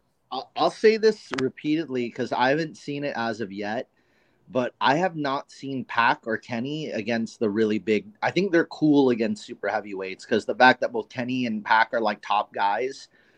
I've been wanting to see them against like your Lance Archers and, and your and your Jake Hagers and your Big Bills and your Samoa Joes, like all the all the super heavyweight tall dudes, big dudes, thick dudes, all that good stuff. I want to see him against them because Pac Pac's a high flyer. He's a little bit smaller, but he's like you know built muscularly, and he's got like the big man, top guy attitude.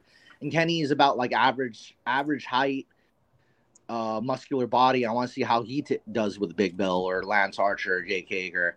You know, so I'm still waiting on those matches. I haven't seen them against the tall dudes yet, and I'm still waiting on it.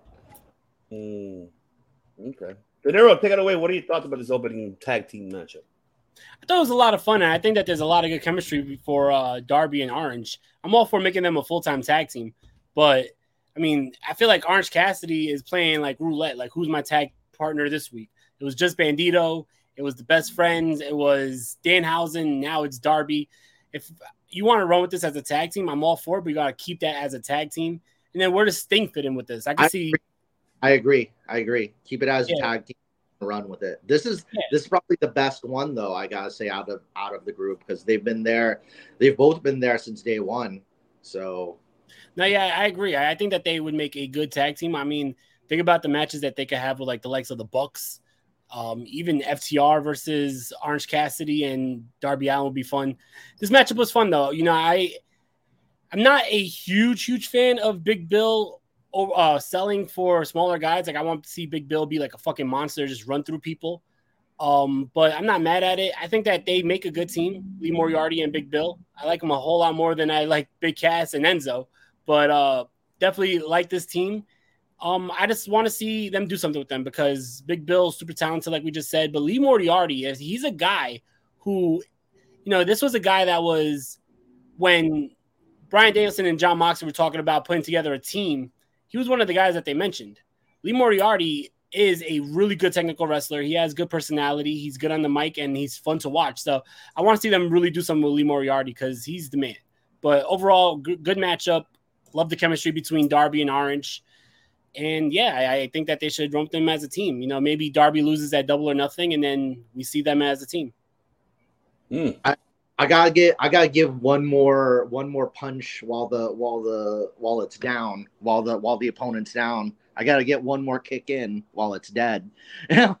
but I'll say this, eh, you know, not a curveball. I don't know. Maybe this is not Knuckleball? really a.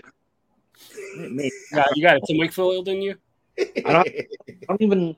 I have the ball somewhere, but this is this isn't really a curveball. I don't know. I'll let you guys determine if this is a curveball or not. But I'll say, oh, you're getting the you're getting the glove.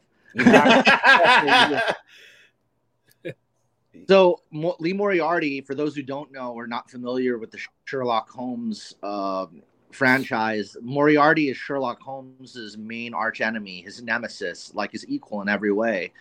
So I think like either Sherlock Holmes like gimmick wrestler or a wrestler who is named Sherlock or Sherlock Holmes or just Holmes. Maybe they get Patrick Mahomes. I don't know.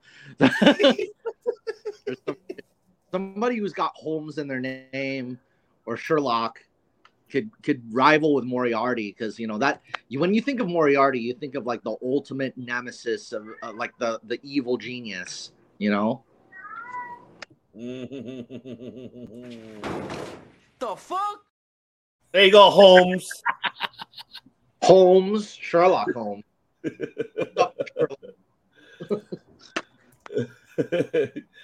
All right. Then we, of course, we got the women's tag team ch- uh, matchup here. We do have Britt Baker, Hikaru Shida versus the Outcast, Ruby Soho, and Toni Storm. And of course, with the interference of Saraya, of course, the Outcast with the win. Um, spraying Britt Baker, of course, with the, the with the green spray. But then, uh, of course, the attack. Uh, no Jamie Hayter, but because he's in, was injured. But we did get later on that segment, of course, Toni Storm calling out Jamie Hayter challenging for the AEW Women's Title, which we didn't know that's going to happen. Um, it's already set for double or nothing. But man, I it was okay. You know, it was it's crazy to see two former nemesis aligning with each other. And what I tripped out is why was she not on the floor? While Britt was coming out, she was just on the floor, and then she got up and like, oh man, what the hell's going on there? But Trip. yeah, I- right. I think she probably tripped. I don't know. But man, it was it was okay. I, I actually enjoyed it. Good, good. You know, great. You know, I just hope women gets booked more, man. But we'll we'll get into that announcement coming up right after this. But yeah, uh, man, I, I enjoyed it. Give us your take, Matt Callis. What was your thoughts about this tag team women's matchup?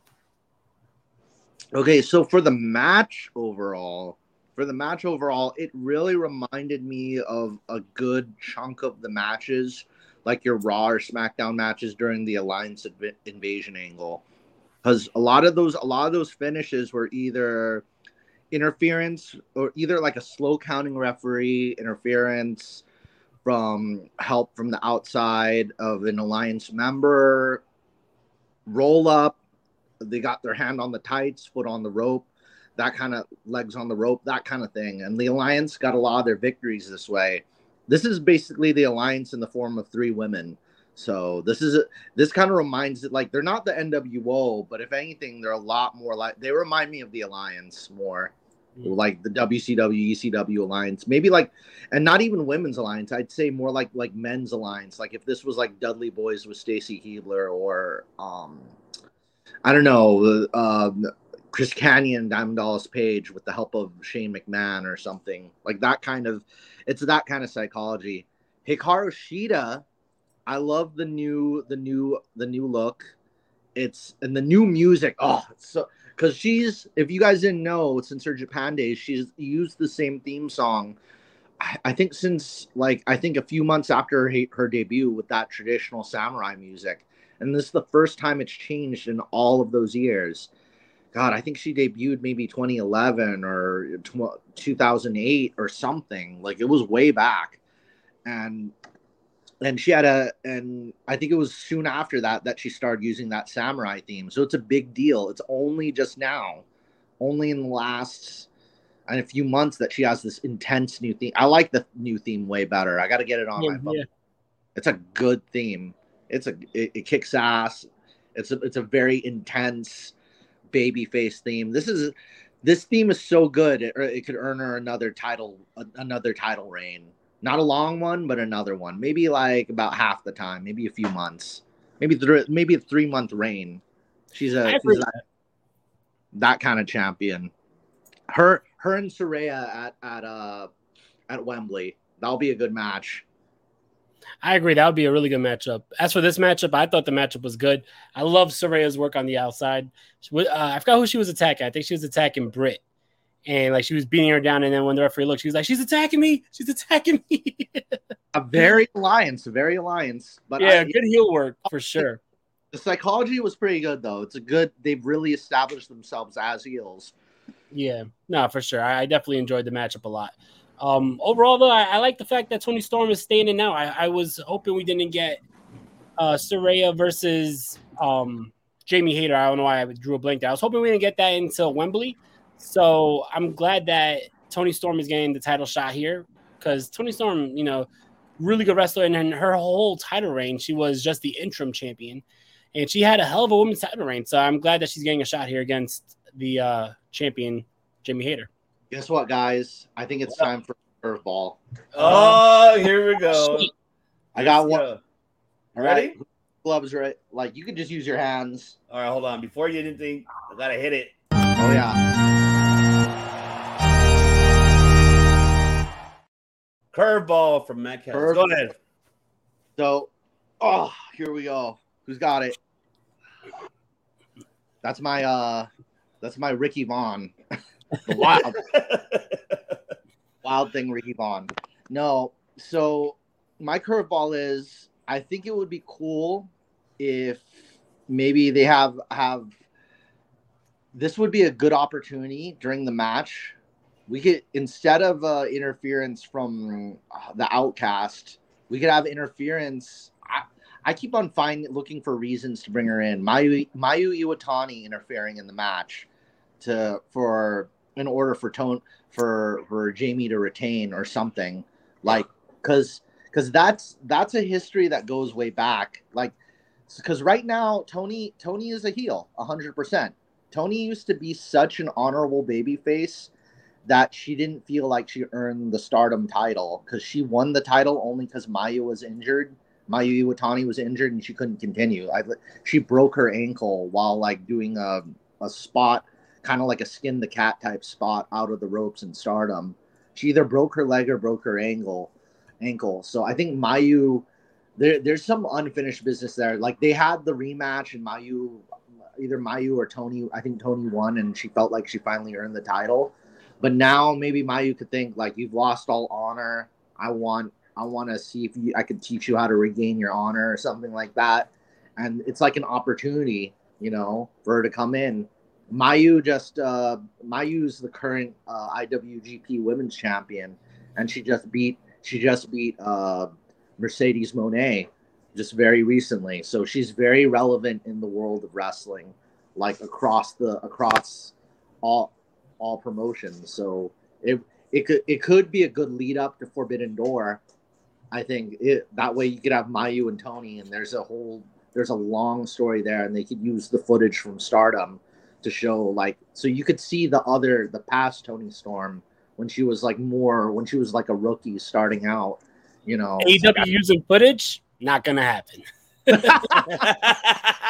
They- Sorry. they used Very true. before. Very, very true. they, they used it before for like for Kenny. They've used it for they've used it for Kenny and they've used it for you know for Moxley and they've used it for they've used some of it, but I think this would be like this is the opportunity like this that I hope that they kind of shoot for. It's a good opening up for Forbidden Door because I don't I don't know how many matches uh, Blood and Guts is going to have upcoming, so it all it all depends. Well, we're gonna get into that like, after we're doing dynamite. We're gonna get into double or nothing. The predictions for that for sure. But man, good curveball. Hey, you know what? I don't know. That's a good quote. Hmm. Hmm. I mean, especially with Forbidden Door last year, if you remember with Forbidden Door, we didn't have new stardom talent on the show. I think if you want to keep it fresh, that's a great idea. hmm I absolutely agree. Mercedes Mercedes is on that roster at the moment, so it would be a Did you good. say for the for the the stadium show in in August? Yeah, they could do that. They they gotta gotta have her debut for then, so it could be like explosive, and then we could tie all those storylines in. Because Mayu, Mayu out of the three is the one American audiences don't know enough about. She's the former Ring of Honor champion, Mm. and everybody knows Io Shirai and everybody knows Kairi Sane. Not enough of them know Mayu. She's the one out of the three. She's like not the Marty Jannetty, but maybe out of the like the Fabulous Freebirds. Maybe she's not the Michael Hayes. She's one of the other two of the Fabulous Freebirds. do, do, do. Do, do, do, do, do, do, do, do. Oh, Michael Hayes, that's right. All right, now it's time to get to this announcement. Thanks, guys. Yeah. Oh, Jesus Christ. Back to you guys. I wish I, I should have taken that clip, but oh well. Too bad. I, I didn't have the opportunity. But this man announced because we heard it all on social media earlier today that you know earlier that day that uh, Warner Bros. Discovery announced that AEW will having AEW Collision premiering on June 17th. And on Saturday on TNT, Tony Khan confirmed the announcement from Warner Brothers on so, on the social medias. But as you notice in the cover and the poster, originally there was somebody, of course, that man. He is not there. Because I guess there was a dispute because uh, him and Warner Bros are not getting along because of a dispute. Uh, there's rumor in your windows about Aiden, you know, Ace Steel not, you know, bringing him along on the road. He's supposed to be hired back a couple months back, but he's working like behind the scenes, uh, you know, directly to with Tony Khan, uh, I guess via remote, not being at the attendance. Uh, but if CM Punk is not liking that idea, so there's a right now who has upper hand is CM Punk, and you know I heard everybody's you know thoughts, opinions throughout the whole week of this. I mean, it, it, here's the thing, and I'm just gonna give my take on this. This man, this man created this to please the talents that he has under contract. You see that he has we saw Andrade to, that day on Dynamite made his made his uh, announcement. He's going to come back for Collision. We saw Miro last week. We saw Thunder Rosa last week. We saw people that are re- or who are disliked from the rest of the roster of all elite wrestling. You will see these individuals exclusively for Collision. Now, is this a brand split? I don't say it fully, but there's certain possible that it could be some a, a possible brand split. Mind you, however, you will have the likes of how you see Orange and MJF make cross pass, Samoa Joe as well, which doesn't make any sense. He's a Ring of Honor television champion, unless you're gonna have him drop the belt to Ring of Honor and then have him move up to AEW, you know, to be part of the Collision uh, show or for Dynamite as well. I don't know what's the plans for that. Uh, you know, FTR, of course, they're going to be around most likely for both shows. So there's certain talent that's going to go to both shows, and there's some that's going to be exclusively for that. Tony Khan decided to do that. To decide to, for this is by my opinion. I'm just giving my opinion. Tony Khan, I feel, decided to do this. One, you have all these, you know, talents under contract. You can let them go, because if you do let them go, then guess what? They're going to go to your competitor because they feel like, hey, and you don't want to do that. You're paying them to sit at home, so you'd rather just create something different and have them to do something.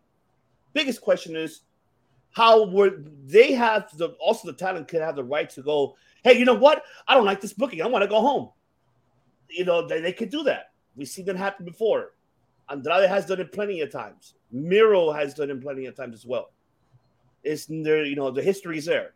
Even when before they even came to AEW, they've done that Yeah. before in WWE. I don't know about Thunder Rosa. Of course, there's uh I saw on social media somebody said that Saraya was telling everybody to apologize to Thunder.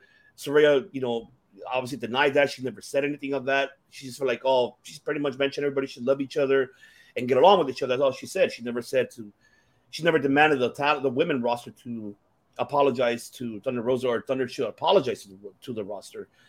Uh, so I don't know what's happening there. With CM Punk, on the other hand, like I said, he has the advantage right now. He has that by the balls. Tony Khan can't afford to letting him go with his contract because that's a lot of money that he's going to let go, and and him to walk away with it. You know, and I and you got to see it in the business aspect of Tony Khan why he created this other show was because to separate the asylums, the you know the insane asylum, putting him in, in one direction while he has the other other direction. Does it benefit him? Maybe it will. Would it benefit Warner Brother Discovery? Maybe it will. Uh, but there's rumors through the windows that I think is all kayfabe. Maybe CM Punk is going to show up next week. They're going to announce where it's going to be at Chicago, most likely, and then they're going to announce CM Punk the second coming. You've been hearing all that crap. I personally, I like I said, I have to give it to Punk. He has the advantage right now. He has Tony Khan and Warner Brothers under the balls, and Tony Khan cannot afford of you know having collision to downfall, especially if you're moving on a Saturday where you're gonna com- compete. How you mentioned earlier, De Niro, about competing with you know with POE events with WWE or even UFC events or even boxing events or you know you're going on a Saturday competition. This is tough. Um, I like I said right now, who has the advantage of CM Punk right now, and this could go either successfully great or it could go south because a lot of these talents has that grasp under Tony Khan. If I were Tony Khan, I'm like, fuck this. Even though I lost so much money, I'm firing you. I'm firing you. I'm firing you. Who gives a shit? You're fired. You're fired. You're fired. You're fired. You're You're, fired. you're definitely fired. You're definitely fired. You know, like oh well, it, you lost. You lost. You win some, you lose some. You you have to. I mean, it's a gamble. So it's like I just you're. I know he's doing it to please his talent. He he wants that viewership. Quite you know, like you mentioned a while back too. There, like last week, I believe we mentioned about what about the pop culture? People want to go out on a Saturday. How could that happen? Maybe would he be successful in the ratings? We don't. It's it's it's a gamble. This is a big gamble because now was Punk has mainly the advantage. He has the advantage, man, and the rest of the talent too. So I mean, I I, want to hear De Niro, man, because I, I know you've been dying to talk about this. I want to hear it, brother. Preach the words. The floor is yours. You know, there, there's times where I look at this decision and I like it. There's times where I look at this decision and I think it doesn't make sense. Um, first of all, let's look at that poster. What stands out to you on that poster? Let's see. Uh, MJF and Orange Cassidy. Well, what stands out to me is Miro has been bald for like the last year. They should have updated that picture. you're, right. You're right. I forgot about. I'm that. joking. In all honesty, I, I think that you know, first of all, I like how they're playing off of the old WCW logo and stuff, the Nitro logo. That that's that's cool, but I mean, Nitro failed. So, what does that tell you? I think that it could be a good thing for getting talent that you have on the roster on the show, guys that we haven't seen, like Andrade, Miro, um, guys like you know House of Black. I was uh in the in the chat yesterday for the Tim King show, and I was saying how House of Black won their titles. They were on TV maybe two or three times since the last pay per view, and it's been about seven weeks. What does that tell you? You know what I mean? There's no room for 150 roster members on a two hour show. So I like that it's going to give guys opportunity. I don't like that it was, you know, that they're fucking letting CM Punk dictate this shit.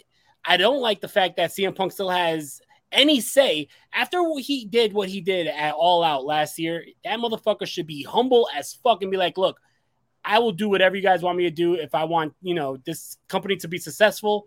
I'm here, whatever. I'll help you guys out. You should not have any say after you started the shit that you started last year, and now you're still starting shit. If you're fucking not going to wrestle because Ace Steel can't be backstage, then you're a bitch. You know what I mean? And I hate that shit. I hate the fact that everyone looks at CM Punk like he's the fucking god of wrestling. He's a great wrestler. He's a great mouthpiece, and I even would admit that AEW Dynamite. is an ideologue. He's an ideologue, and he's a virtue signaler. That's what he is. I would even admit that AEW has not been as entertaining since CM Punk left, right? CM Punk brought a lot of drama and entertainment to AEW Dynamite. But with that being said, I don't think that that guy should have the creative control that he has. You know, even Eric Bischoff said it. And I don't really agree with a lot of what Eric Bischoff been saying lately because Eric Bischoff be talking crazy sometimes. But Eric Bischoff said that CM Punk is worse than Hogan at this rate. And I would admit CM Punk is worse than Hogan with trying to, you know, if I don't get my way, then I'm going home. You- And it's it's disgusting. Mike, you took the words right. Eric Bischoff and you both took the words right out of my mouth. I was I was literally going to make that same comparison. it's it's so apparent right now. And I'll tell you right now, if you look back and you look at Hogan, like, all right, so he didn't want to job to Shawn Michaels, so he didn't want a job to the Ultimate Warrior. Like, my man still went out there and wrestled the matches. Have you ever heard of Hogan, you know, not wrestling or holding the company up for hostage and all that shit? No. You heard that from other people. But Hogan always did business because Hogan was smart. Hogan didn't get along with Macho Man. Hogan did not get along with Ultimate Warrior. And guess what? They always did business. Hogan sometimes even teamed up with Macho Man. Why? Because it was best for business. So CM Punk is worse than Hulk Hogan in this rate. And I'll tell you this right now, like I said, if it means that people are going to get on the show, that's good. If it means that AEW is going to be able to utilize that giant roster that they have, it's good. But the time slot, just like Rampage is a death slot, this is a death slot. Saturday nights, especially when you're going to be competing with boxing, MMA, and WWE PLEs, the ratings here are not going to show what you want the ratings to show. And I don't see this lasting for more than a year before TNT or Warner says, you know what, this is a waste of money.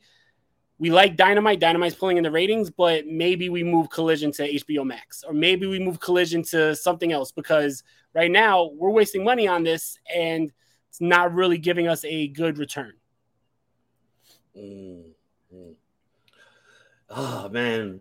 Uh, what about the rest of the talent though that I mentioned? Like, like you know, like Andrade, uh, Miro, and like remember, like how I mentioned their history. What are your take on that too? Like they they also have the advantage too because they can walk out and say, you know what, I don't want to be a part of this booking. I mean, I, I here's the thing: it's going to kind of sound contradictory. It's going to kind of sound hypocritical after what I said about CM Punk. But I do agree if you're an independent contractor, you should have say in what you do. But also, if you have another show being made just so you're on the show and it's catering to you, I think that they should give it a chance before they, you know, just walk out before they don't like booking.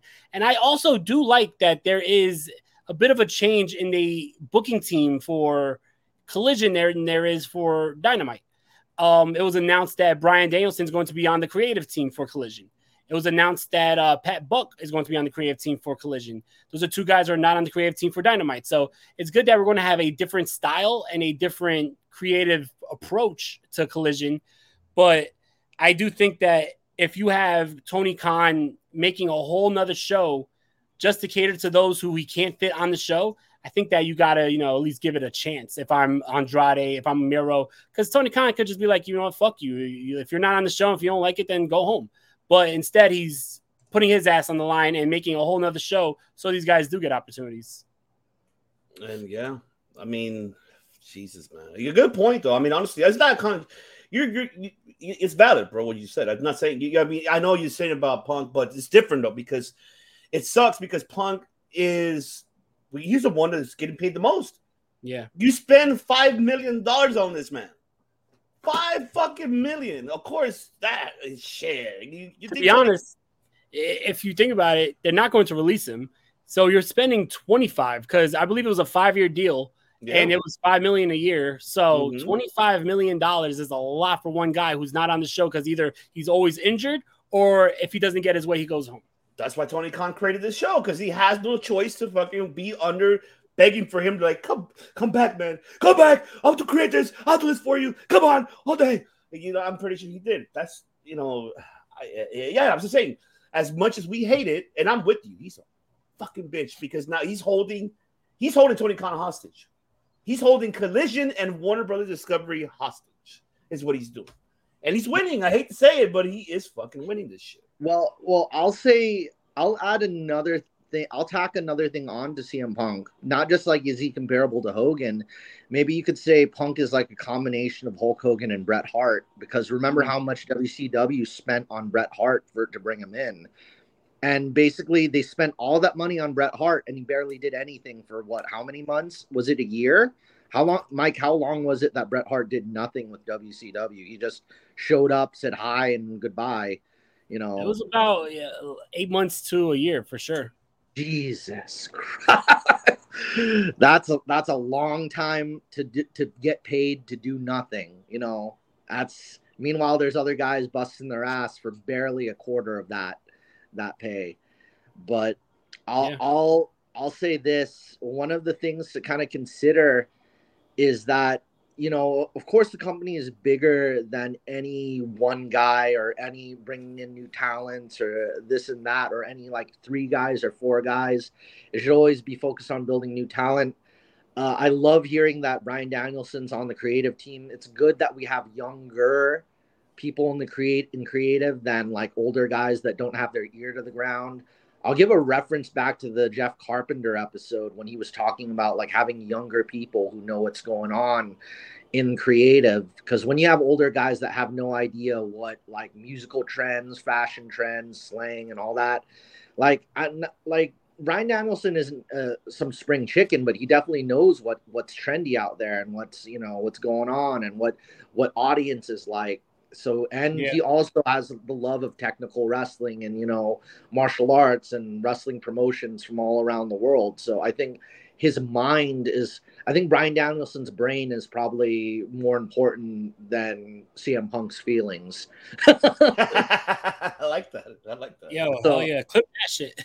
I yeah. will clip that let's put we have to put Bryan Danielson's brain more important than than how CM Punk feels or how many dollars you- you're gonna pay CM Punk. But hey, here's my other curveball. I've got one in store right now. Okay, here we this- go. Let me play it. Let me play it.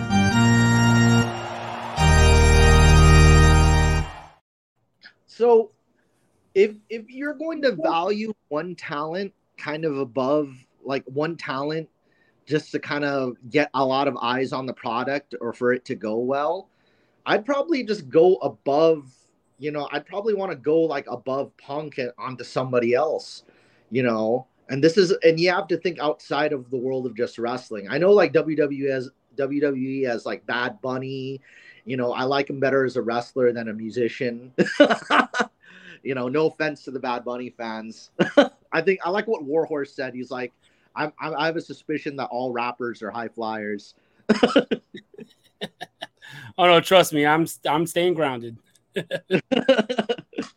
but um, I'll say I'll, I'll say this. So with everything that's kind of going on in like, I'd say alternative media promotions, because there's not just um, AEW and WWE. I mean, just recently, like the XFL's had launched its like new rebirth, you know, and everything that's going on. Maybe Tony could, because everybody's kind of brought up Goldberg, but I think because of who he is in the media and who he is to like the mainstream media, I'd rather kind of, I'd rather charm Dwayne Johnson rather than CM Punk. He's probably way easier to work with. Maybe the chat, maybe the dollars are more expensive, but you can't really put a price on mental stability or harmony. You know, think of how how D- Dwayne Johnson would be to work with compared to CM Punk. Maybe he'll ask for less money just for maybe some advertising spots for the XFL or advertising spots for whatever movie he's in. So I'd rather I'd rather work with Dwayne Johnson than CM Punk after everything we've gone through with CM Punk as it is. You know, it's a better that's a better personality. That's somebody who has priority street. And I'll and I'll say this about CM Punk compared to to Hogan. Like CM Punk's all straight edge, but he acts like he's on way more things than Hogan is. Word. It's like, it's like Erratic you're, behavior. you're more problematic than Hogan, but yet you don't do any substances. Maybe maybe the, it must be the Pepsi he's drinking or something. exactly right. What kind of Pepsi he's drinking? That's for Yeah, sure. what kind of what kind of Pepsi is he drinking? But I'd say Tony should probably like mosey up to The Rock and Goldberg, and you know, like it doesn't matter if Goldberg doesn't have good matches. Maybe you could do some other shit with them, advertising manager, whatever the hell. Get get or or get, put him in a protected match, mixed tag, whatever you could do. Limited shit where he'd be strong in. But and then Dwayne Dwayne is is you know more Dwayne Dwayne is more mainstream than Punk is. I'll say so. I think he'd be the better. The Rock would be a better kind of person to to kind of if you want to if you want to just just preserve the sanity of your roster and have somebody who's easier to work with. That's probably worth even more than Punk. I'd probably say they should should go over Punk's head and just go on to Dwayne. And as and and then I guess for my last bit, I'll say for the time slot of Saturday night, maybe maybe some get mosey up a little friendship with Saturday Night Live. You know, that's that's the thing. If there's anything that I think about on Saturday, because I used to watch Velocity right before Saturday Night Live started, I would just go back and forth between Velocity and Mad TV. And once once Mad TV and Velocity were over, I'd just go right to Saturday Night Live at 11:30 for the opening sketch. So if anything, if anything, you got like should don't think so much MMA and other sports you're competing with. Maybe try to have get one of your guys on Saturday Night Live and get him in a movie or something like that. Put Kenny Omega in whatever whatever film and get him to host Saturday Night Live or whatever. Do something. Put MJF on Broadway and put him in Saturday Night Live. put him in put him in whatever musical with Lin Manuel Miranda or something. Do something like like there's a lot. Don't don't think in terms of what could go wrong. Think of think in terms of what could go right on the positive mindset. But that's know? if NBC wants to work with AEW. I know, you know, their partnership with WWE might prevent that. Yeah, Mhm. that's Saturday Night Live. Yeah, That's yeah, true. and then and but and then but Dwayne nowadays he's he's Dwayne is competing with the NFL at the moment. And then of course Tony Actually, has- he's working with the NFL Yeah. because Yeah. the, the- the developmental. Because now he signed a contract that the that XFL is also a developmental for the NFL, just like the USFL is like developmental for the NFL. So now Yeah, they have yeah. that. So I guess I guess there is some kind of partnership because Tony's got the Jaguars. So if he's got any his scouters on mind for anybody from XFL, maybe Tony could get first pick of, of the litter or something from whoever whatever chicken whatever whatever chickadees are ready to spring from the XFL or something. Like, oh, he, he looks pretty good from the from the Sea Dragons or or uh, the Defenders, you know Mhm. that thing. So it's it's a big world out there. It's a big world, and this Mm. big world doesn't have to include CM Punk. It's a big Yes. So world.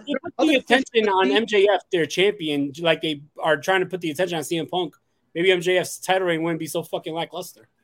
Yeah, I, I'll I'll say this: like Tony, there's plenty of fish in the sea. You don't have to you don't have to ask CM Punk out on a date. There's there's prettier ladies than CM Punk.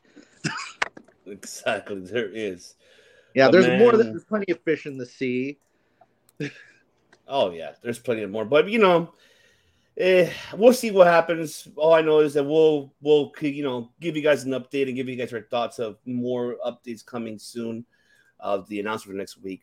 Uh, was- shout out to Temple, man. I know that uh, my apologies that you get to your, your comments. I yes, I do know I do watch English premiere, but hey, congratulations, uh, man. Yeah, eh, Manchester, that's right. Just M E M U, baby, that's right. Good job, good shit, good shit.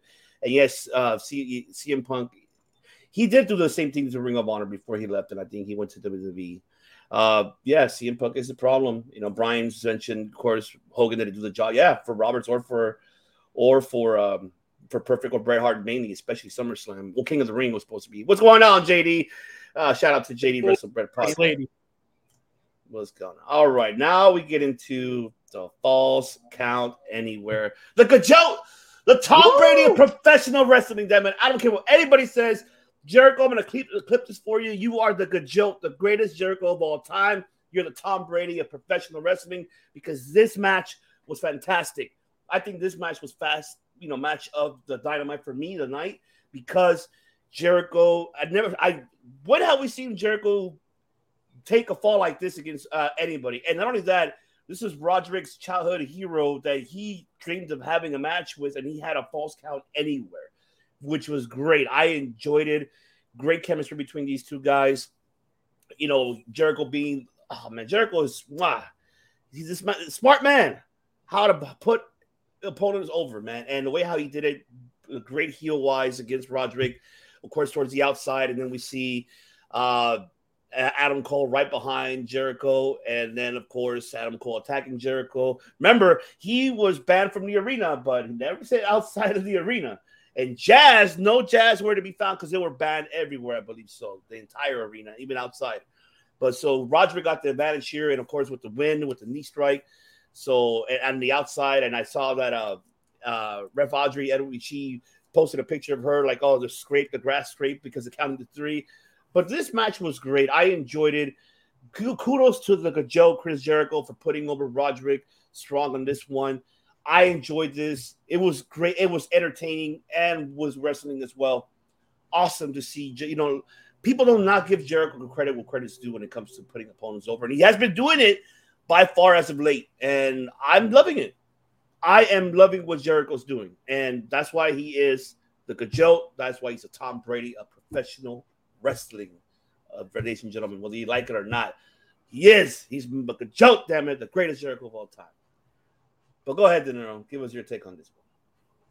I really like this matchup. It reminded me a lot of the old hardcore title matches in the Attitude Era where they go all around the arena. I love when uh, wrestlers wrestle outside for some reason. That's one of my like guilty pleasures when they like go outside. I thought that was cool. I love the fact that Adam Cole like outsmarted everybody. You know, he waited outside and the, the rule was he was banned from the arena, but it happened outside the arena. So really fun, awesome, awesome matchup. Really cool to see Roger Strong get that victory. Quite frankly, that might be the biggest victory he had ever. He's going against a wrestling legend and he beats him on national television. That's a huge, huge victory for Roderick Strong. I like this a lot. I thought that it made both guys look good, and it made me a little excited for the pay per view. Even though I said it last night, why the fuck is Adam? I don't know. You know, we'll, we'll talk about the pay per view when we get there. But anyway, good matchup. Glad Roderick Strong got the victory. Matt Callis, you were excited, so go ahead, break it down, brother. I'll I'll say, have you guys ever been to a restaurant where the food was so good you wanted to come back and try another dish on the menu that you saw? I was like, this is good. I want to come back and try this the next time I come back. Yeah. This is that's kind of what the, that is with this. Like, I got a different item on the menu, but I kind of wanted. I'm dying to try the other item next time I come back. So my next item on the menu, because this is like the the the sampler platter for Roderick Strong and Jericho. I want to go back for an entree of them one on one, just w- one fall, just a good regular in the ring match between those two. So that's I wouldn't mind if I saw that next week. I wouldn't mind if I saw that if they if they ran it back like a couple more times. You know, like I wouldn't. I don't think I'd be sick of it just yet. And if I gotta say something, if I could compare like also like a family to this, maybe like Shawn Michaels would be the the grandpa, Chris Jericho the dad, and Roderick Strong the son. You know, this- the trilogy of that of that long lineage. You know, maybe it would it would be uh, and maybe Ric Flair's the great grandpa. So this is this is probably the third or fourth match in that in that generation because since Roderick Strong's hero is Chris Jericho, think about when Chris Jericho faced Shawn Michaels or when Shawn Michaels faced Ric Flair. Maybe you have to watch all four of those matches in a row or all three Flair of these. George George or uh, now uh, what's it called Nature Boy Buddy Rogers. It's the same Yeah. thing. Keep going back. going backwards, you know, Buddy Rogers versus um, Hackenschmidt or Gotch, and then keep going and going and going and going until we're back to the cavemen. you know, Like when But, the uh, T Rex faced the Trent. Tyrannosaurus Rex, the T Rex versus the Triceratops. yep. We got to push tri- Triceratops. I think he'd be good with the title. He's good on the mic. He's good on the mic with the roll. Uh, No, but but I'll say, I'll say this is as far as the this match alone is concerned. This is probably either one of the best two matches of 2022, in my opinion. Because you could 2023. 2023. Oh, man, see, this is how old I'm getting. I'm starting to forget. what it is. this is one of the best matches of 2023 so far. And uh, this is probably my favorite match of 2023 so far. You could see the love that's been put into this and how entertaining they made it for all of us to enjoy. You know, they definitely both planned this out. This, I could see the same amount of love was put into this match that Ricky Steamboat and Randy Savage put into theirs with the planning, the execution, and just the sure respect that they have for each other put into the into the the spots and the and everything. You know, the heritage. There might be even some nods to the past in some of the spots in this match.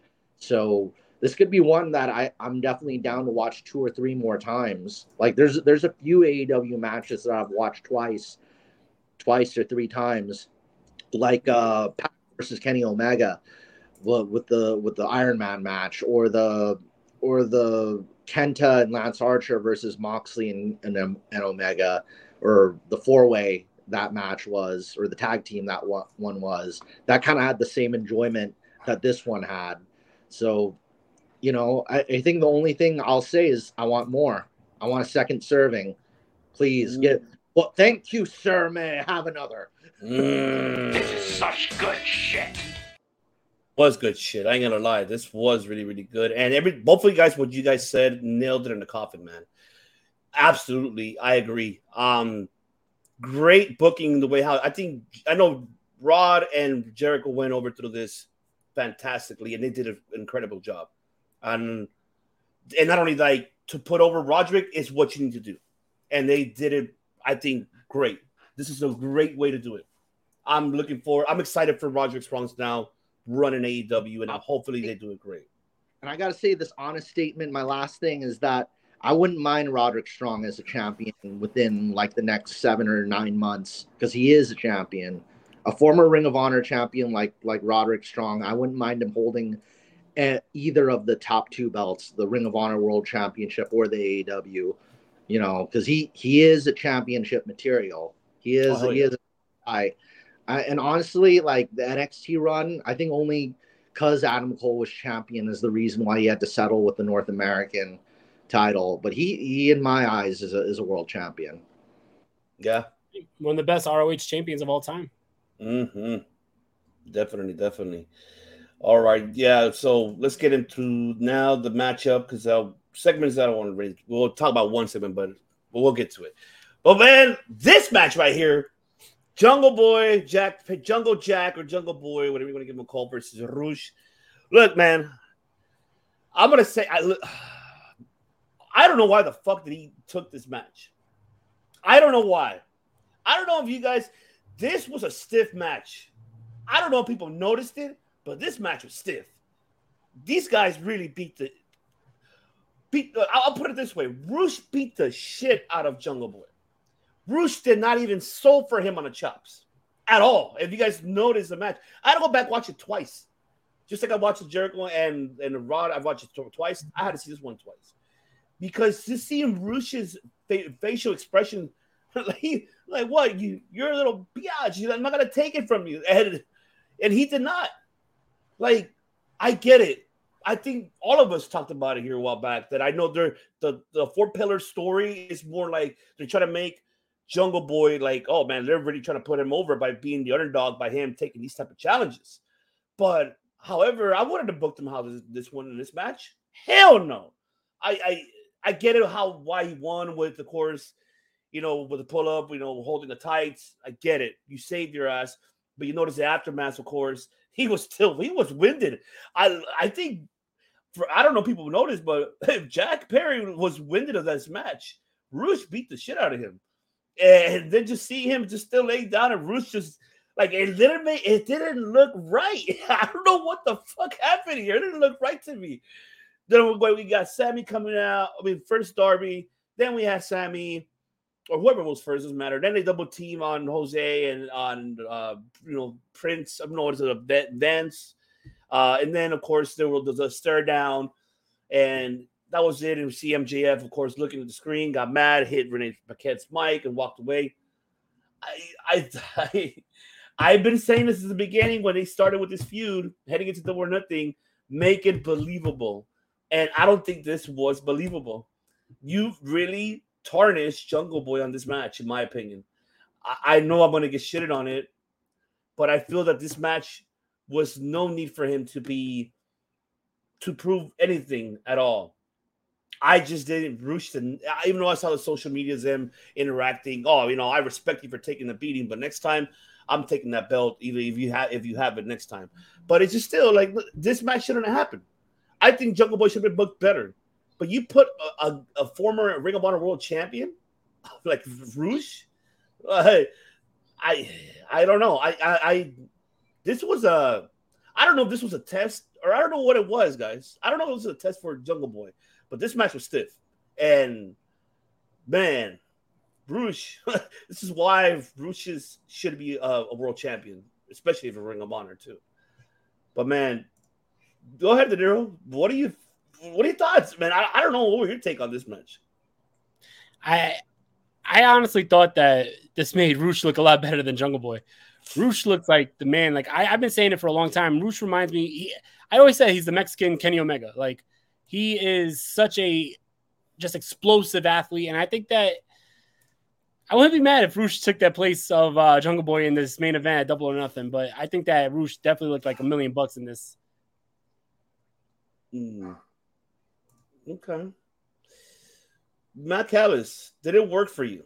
I'll say if any comparison I'll make is I'd say Rush is more like the Mexican Minoru Suzuki. He's just brutal, brutality, the no selling, the punishment, the heel. Like I think him and Minoru Suzuki would have a pretty good classic. Oh one. hell yeah! Ooh, I gotta hit. Hold on, I gotta hit it. I gotta hit it because he's. Ooh. Oh yeah, that's a I never that's even a, thought of that. Damn. Me neither. Oh, that is a classic waiting to happen. Minoru Suzuki versus Rush. Or- oh, Forbidden Door, Forbidden Door. Give me Forbidden... what I want. or get or put her Rush because any of the guys who are good strikers, good punchers, good kickers, I, I martial arts dudes, I want to see how they do against Rush because I think that would be a nice kind of change up. It's kind of it's kind of funny.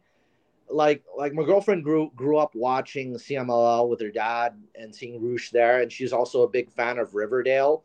So seeing Luke Perry's son up against Rush and Rush speaking English on top of that, saying "Enjoy me, cabrons, enjoy me."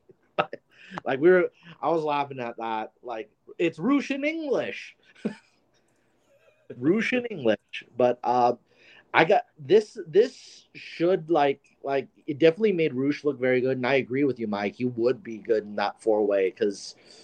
I think Jungle Boy needs to try on. I, I've been saying this repeatedly for weeks, but I'm not the biggest fan of the whole Tarzan gimmick overall because it, uh, it's too kind of Disney for me or too kind of you know I, I want to see something else from him and and right now his persona doesn't seem to fit with it either you know the Yeah. way he microphone. He's wearing you know black jeans when he's cutting promos. He's not in the Jungle Boy gear. You know he, he's not a boy. He's definitely a man you know. So and he definitely proved that he's a man in this one to take on you know Rush. So I I think it should be maybe this match could be the first step on his path to a new persona possibly.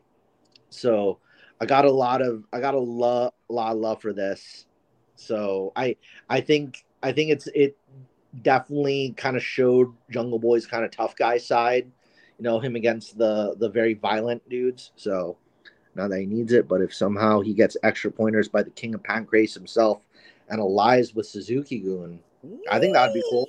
Wow. Suzuki-gun's no longer a faction, sadly, but Minoru Suzuki is still a wrestler, and he doesn't really need backup. he's he's a one man army, so Mm. there. This is, I think that'd be maybe Minoru Suzuki aligns with Los Ingobernables. You know, La Faction Ingobernables would be kind of would be kind of cool. We'll see. We'll see. All right, your boy. Very cool. Yep. We got Ricky Starks versus Jay White. Short. It sucked that it was like kind of like a main event for Dynamite because know. I mean, Jay White did a good job. I just I I, have a feeling that this is gonna be a double or nothing event, a rematch. Uh something tells me that's gonna happen. They haven't announced it yet because we haven't got there, but uh I was meh. I'll be honest. I wasn't like, oh my god, that's just. I just was not feeling it. God, I feel sorry for. Oh Jesus, I feel sorry for fucking um, Jay White on this one. Why? Why are you doing this to me, man, Jay White? But go ahead. I mean, ah, De Niro. I don't know how you feel about it. I mean, there's nothing much we can really say about this one. It sucks, man. Yeah, you know, all I'm going to say, I'm going to keep it really short. It was a really good matchup, but Jay White deserves so much more than this shit. He's so much better than this. And that's no disrespect to Ricky Starks, but Jay White's so much better. That's all I'm going to say. Yeah, I mean, yeah, that's how I feel the same. Matt, uh, he's your boy, man. Just like he's our boy.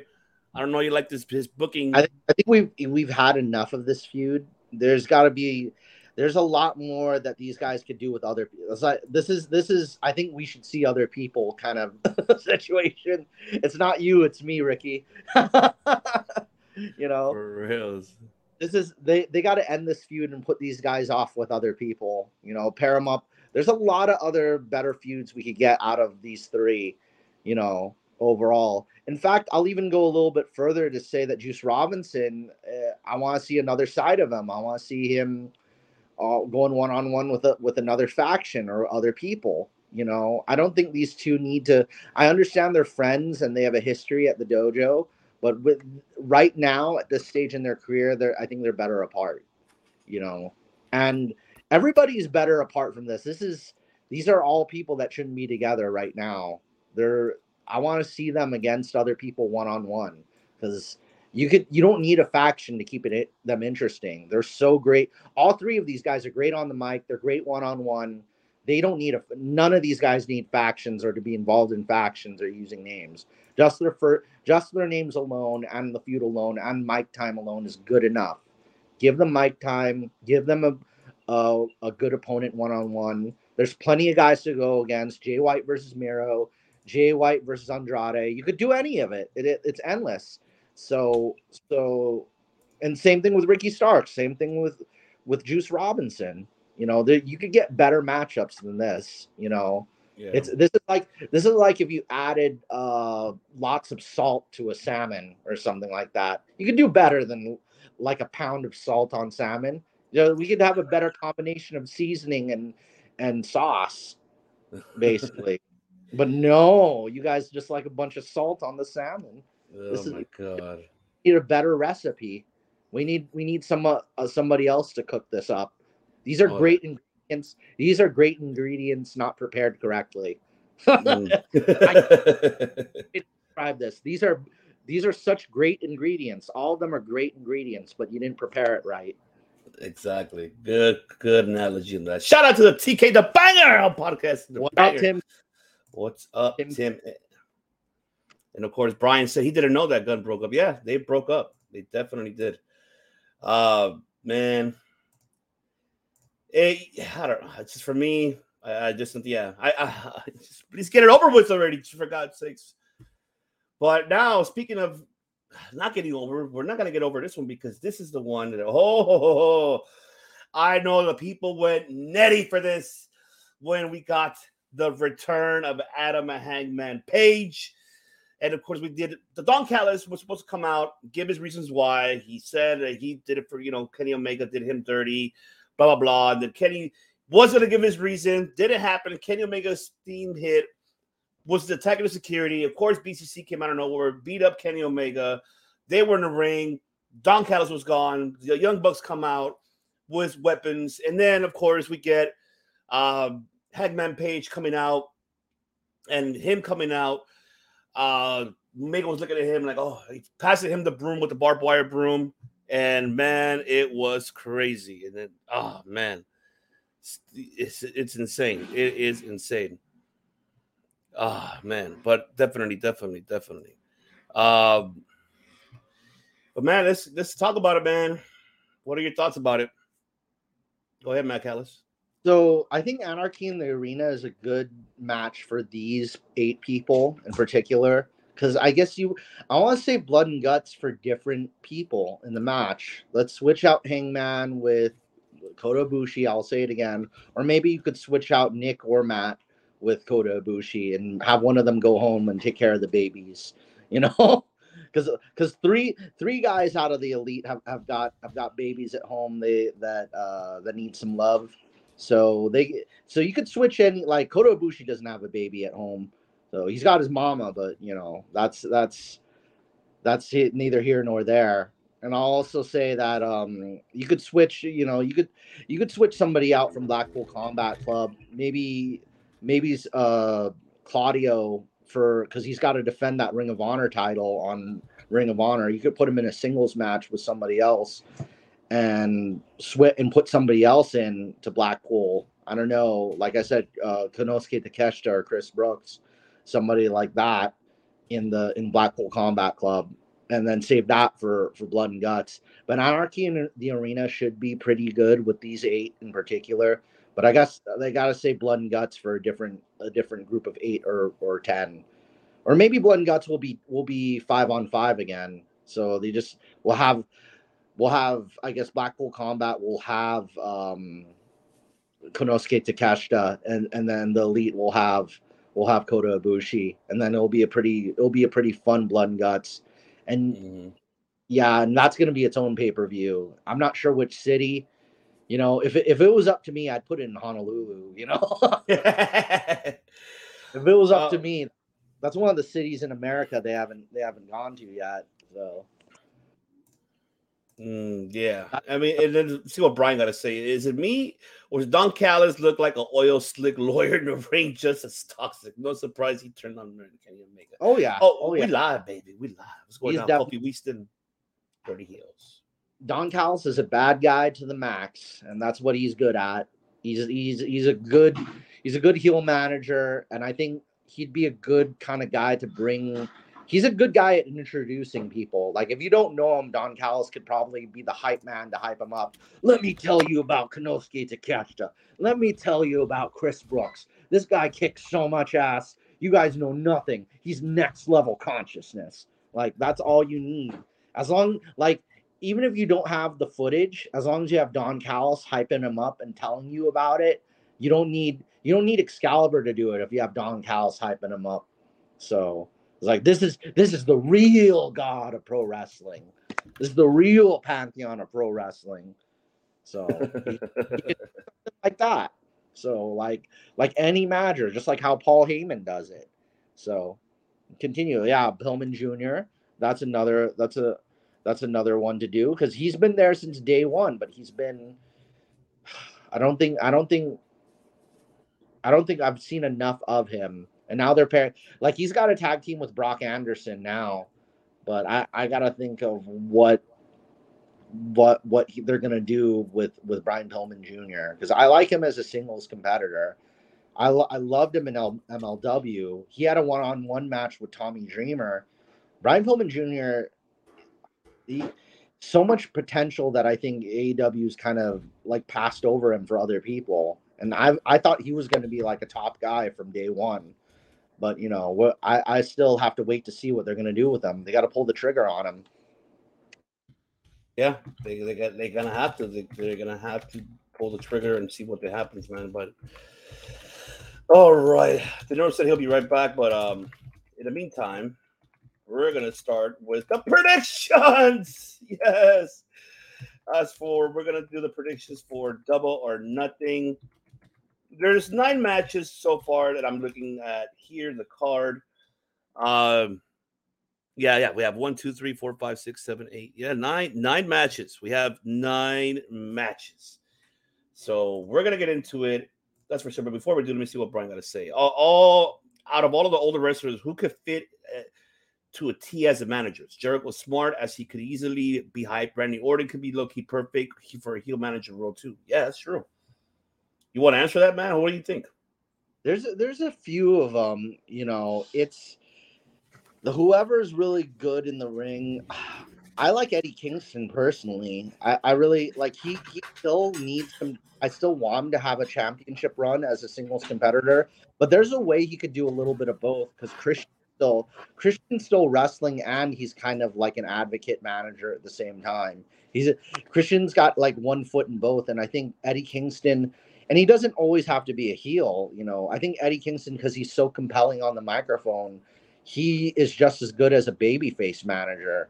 Uh, just give him the mic time, and then you could get everyone believing in whatever cause. This is the revolution. We're fighting for freedom. You guys don't understand. This is like when I got to prison. You guys don't understand. We got to do this. You guys all with me? like I think I think Eddie would be good at that. That would be Eddie Kingston would be my my personal pick for that because he deserves so much. I mean, I love him on commentary. I love him as as a singles competitor, as a top guy. I think he could really put over a faction. Imagine Eddie Kingston as like a manager for like Konosuke Takeshita or any of the younger guys. You know, I, I was thinking Eddie Kingston as a manager for Marufuji would be badass. Would be would be perfect. Yeah, Kota Ibushi as a heel. Yeah, yeah, that I'd like I like that as well. You know, there any anything that brings new talent in and uses and allows them to be used correctly. Because everybody just says, "Oh, you know, roster's too big." You you just have to know when to throw it in at the right time. We've got like it's like a Chinese dish. I got more food comparisons coming up. So it's like a Chinese dish. Chinese dishes of food have multiple ingredients. When they come together, it creates a beautiful multi-layered flavor. Or Sri Lankan food also has multiple spices, and they create a beautiful, a beautiful painting of the dish when it comes together. And I'm thinking, thinking this is what AEW could be if you have the right cook in the kitchen, the right recipe, because we have so many great ingredients. You just need a good cook in the kitchen. Mm-hmm. That's right. Now it's time to get into double or nothing. Let's start with the. This will be the first. I I don't know if it's going to be in order, but this is going to be how it is. So let's start. Oh yeah, there you go. That's what I was looking for. Yep, I want to get this out of the way. Might as well. TNT Championship ladder match.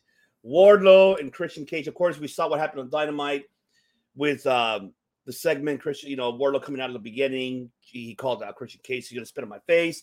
And then we see Christian, of course, coming out, telling him, you know, uh, off the mic, I'm gonna kick your ass. I'm gonna take away your belt, blah blah. But to spit on Wardlow's face, but Wardlow, you know, was choking Christian. Of course, Luchasaurus came in and of course they beat the shit out of Wardlow, putting him through that ladder. And then later on, oh, I'm gonna beat him in his own game. I'm gonna beat him a ladder match for the TNT title. Like Wardlow, you are not fit for a ladder, man. Of course, you did win the brass ring a while back. I know you did that, but I I don't know, man. I don't think you're fit for the ladder. You got an expert, and of course, someone like Christian Cage. Ugh, I don't know about that, buddy. But man, who do you got, Matt Callis? I'll tell you right away who I got. I think Wardlow will retain. He'll probably power. He'll probably power bomb uh, Luchasaurus from the ramp to those tables. I think that's what's gonna. It's just I'm not in. I, I'm gonna get shit on this. I'm not. Gonna, I'm not invested in this match, nor the feud. I just was like, eh, yeah, it's what it is. I don't care about it. What do you got, Matt Callis? I'll I'll honestly say I'm actually gonna go with the wild card. I'll go with Christian getting the belt.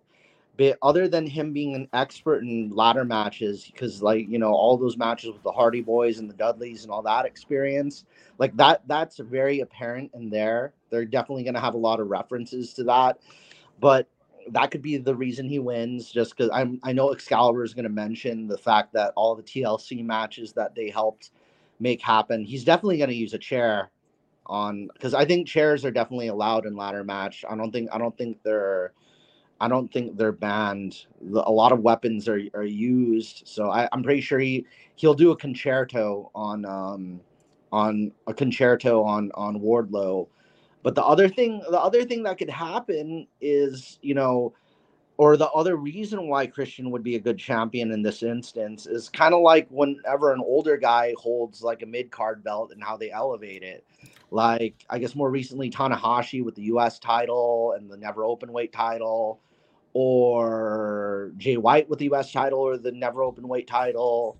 Or if I go way back, maybe like 02, Ric Flair with the Intercontinental title on Raw. I think that's like another comparison. So Christian, with his long career, I think he could elevate the belt. I and the fact that it's happening at a pay per view makes it worthwhile. It's not just a hot potato that they're doing on an episode of Dynamite or or Rampage or soon Collision. You know, with that coming up, you know, maybe if they do kind of the same thing because Christian debuted Rampage taking the Impact belt off of Kenny, so who knows? uh, The maybe maybe Wardlow retains and then maybe one more match and Christian takes it off him on the debut of Collision. They might do something like that, or somebody takes the title off Wardlow on Co- Collision. oh, Brad, hey, hey, just show up with some flowers. You know, go, go on the dating app. He's got that. What was it? This face where he's like, where Chris Chris was making the.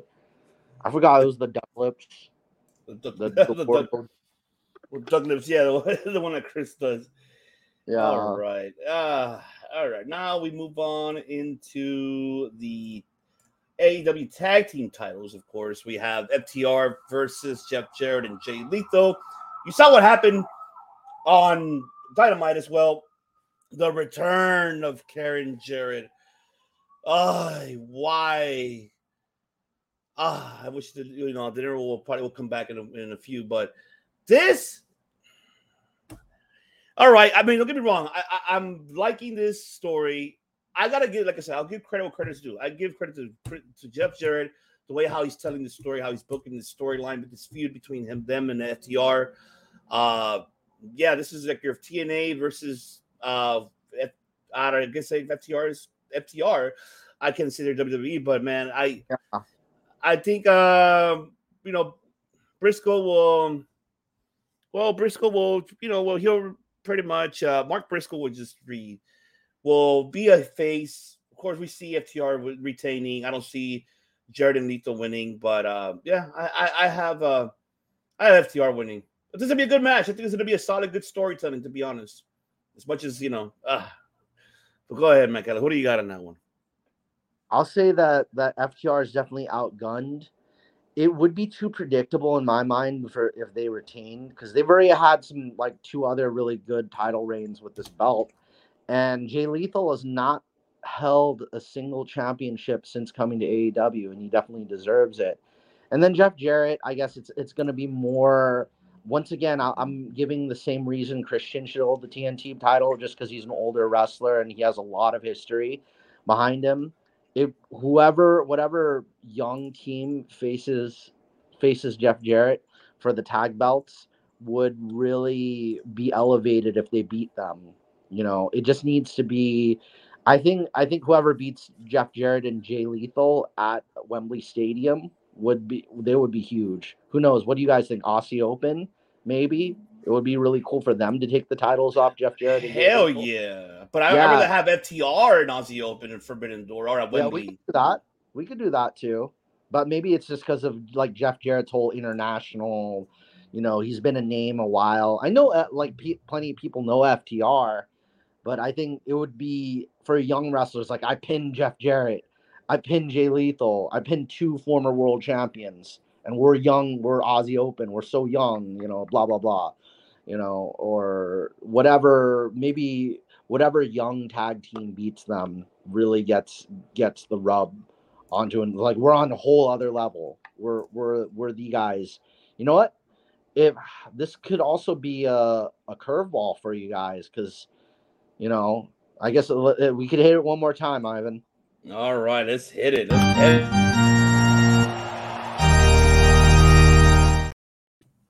Top flight.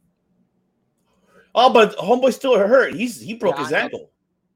I we gotta wait a minute before what was it? Dante and it was Dante and the brothers. What Dion or what's it, what's his name? The other brother Dante and Darius. Yeah. was it Darius? Yeah, Darius. Yes. Yeah, Darius Martin. So, because top, top Flight's been there a while, and they definitely deserve. You know, I think they should finally have have a have a win. So it'd be kind of nice to have. Yeah. Well, what was the last? Go over the way FTR can win them back and add another reign. Okay, yeah, That makes sense. That that too. Yeah. that's good. So i guess, and I think maybe, maybe if they have Briscoe again ta- as the ref for the for Top Flight versus J- Jay Lethal and Jeff Jarrett, he could be like maybe the manager for for them while pursuing a single. Like they could be like a, a small faction while he's pursuing like a singles like title reign, you know. So so that, like that kind of thing going on. Who knows? It'd be kind of it'd be even crazier if you you had Top Flight holding another pair of tag belts or something like that. So it it, it kind of goes on. So there's a, there's a lot of different things you could do, but but I I think I I wouldn't be too upset with either win, but I'm just leaning more towards Jeff and Jay, just based on that. Okay. Love that. All right. And then we move on to the TBS Championship. Jade Cargill defending against Taya Valkyrie, which is official. I thought it was going to be on Dynamite next week, but it's not. So they're going to have it now on Double or Nothing. I think that's probably going to be the opening maybe soon. But uh, look, I'm going to say very brief. I think we might see the Taya heel turn heel, and I think we're going to see Jade Cargill going face. Something tells me she's going to go face here. I don't know why. Does it fit her to be a face? No. But she could be, you know, I think she could fit to be a face. Uh, even though He was a face during the Nyla Rose angle. yeah, that's true. Um, oh, you're right. You're right about that, huh? So maybe she doesn't need need to be a face, but I, you know, I think it's gonna be a good, good solid match. I see, I see Cargill winning. Um, I, but I see Taya going heel mode here, attacking the refs, and probably giving Aubrey Edwards the, the all hell by Bahala on Aubrey Edwards. I think she isn't gonna happen at double or nothing, so I feel like that might happen here. But it's gonna be a good solid match. I'm looking forward. But who do you got to know? I'm I'm actually going for Taya Valkyrie. I think just because of her past history with with Triple A, Triple A, and Impact, I think she really put would put the title back on the map. Especially if she could defend this title in a lot of in other promotions and kind of really be a fi- like because she didn't really have any title reigns during her during during her NXT run, and she she's had a lot of action in in AAA, but I I think her also taking the title off Jade can give Jade the chance to go to Japan and and do what she needs to do over there with Tokyo Joshi Pro, so she could learn all the different styles. Like there's there's ladies in Tokyo Joshi Pro and Stardom that you know that are like the late like Japanese female Bryan Danielsons. You know, like like Jade Cargill can face Sayuri, she could face Utami, the Red Queen. She could face, you know, the list goes on and on. She could face Riho. She could face, you know, so many different people in Tokyo Joshi Pro and and Stardom, and a lot of she could face Kairi. She could face Mercedes. Like the list goes on. Um, now Taya Taya could could whether they they have the turn or not because it's like when Kenny won the the AEW World Championship and turn and finished his heel turn and became full heel. So I, I'd be I'd be on board for both a heel turn and a title change. So so Jade could do what she needs to do, you know. Mm, okay, interesting. Let's see uh, Yeah. what Brad got to say. I want to see Jade. Way Go, to go about it. Yeah. I agree with that. I think that'd be great. I hell yeah, I wouldn't mind seeing that either. I mean, we have where the hell where the hell's Mercedes Martinez? Damn it, damn it, where the hell is she? Damn it, Jesus Mm. Christ. But yeah, I mean, we'll see what this matchup. We'll get it in. But what about this, man? We saw, of course, Orange Cassidy saying, "Hey, he doesn't have any, you know, opponent, I guess, for double or nothing." And then he told everybody, "You want to face me? Go to the Tony Khan's locker room." Twenty-one people went in there and asked for the title shot. So they made the they decided to make it a 21 man battle royale for the, the blackjack battle battle royale for the AEW International Championship. Man, and I thought we are gonna get Kyle Fletcher, and I guess it didn't happen. I think it's gonna happen this week, uh, for sure. But I think I think we're gonna see Cal Fletcher. Do you see any surprises? Oh yes, in Japan. Yes, see her in Stardom. I think will be awesome to see her. That's for sure. Uh, but do you what do you expect on this battle royale? Do you see any surprises, Matt Callis, or what do you expect coming out? You know, coming into Double or Nothing in this battle royale from New Japan. I think it's from New Japan mainly, but or New Japan, New Japan, the Ring of Honor roster.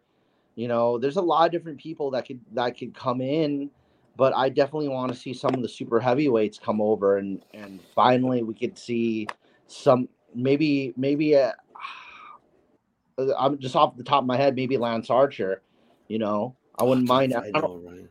I don't want him doing the job either to to Orange. I want him to get that title because he only had the IWGP US Championship, but I think he needs an AEW title on on board because he's been there. He was there throughout the whole pandemic. He's been there since. He's been there a long time now, and he deserves. And he's been, and his career is even longer because he's been there since Impact, and he had a short stint in WWE. He's a veteran, so if there's anybody who deserves that belt to elevate that belt, I definitely think it's Lance.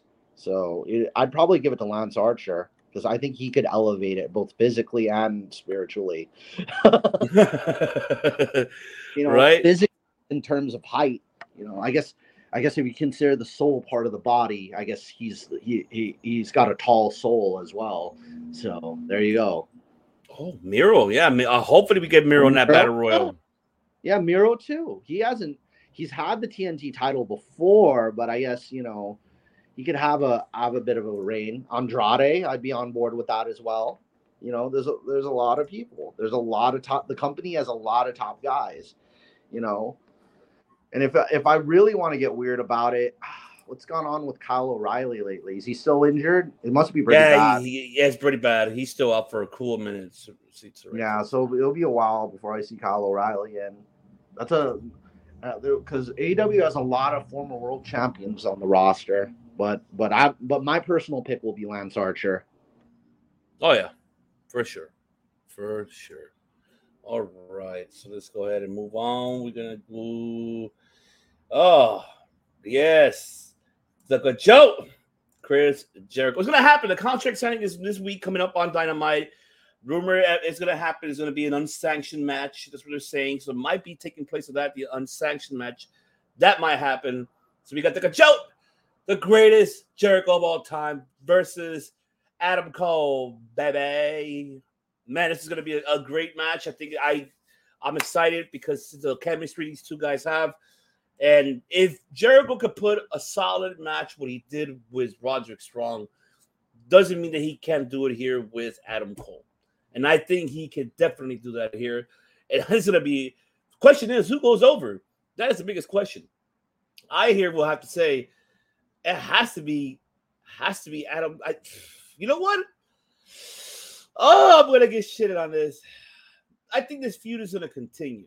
Something tells me we're gonna see this happening. So I, you know what? I got Jericho going over here. Yes, I got Jericho. I know, I know, I know. That's fucking bullshit. Bullshit, Tony Khan.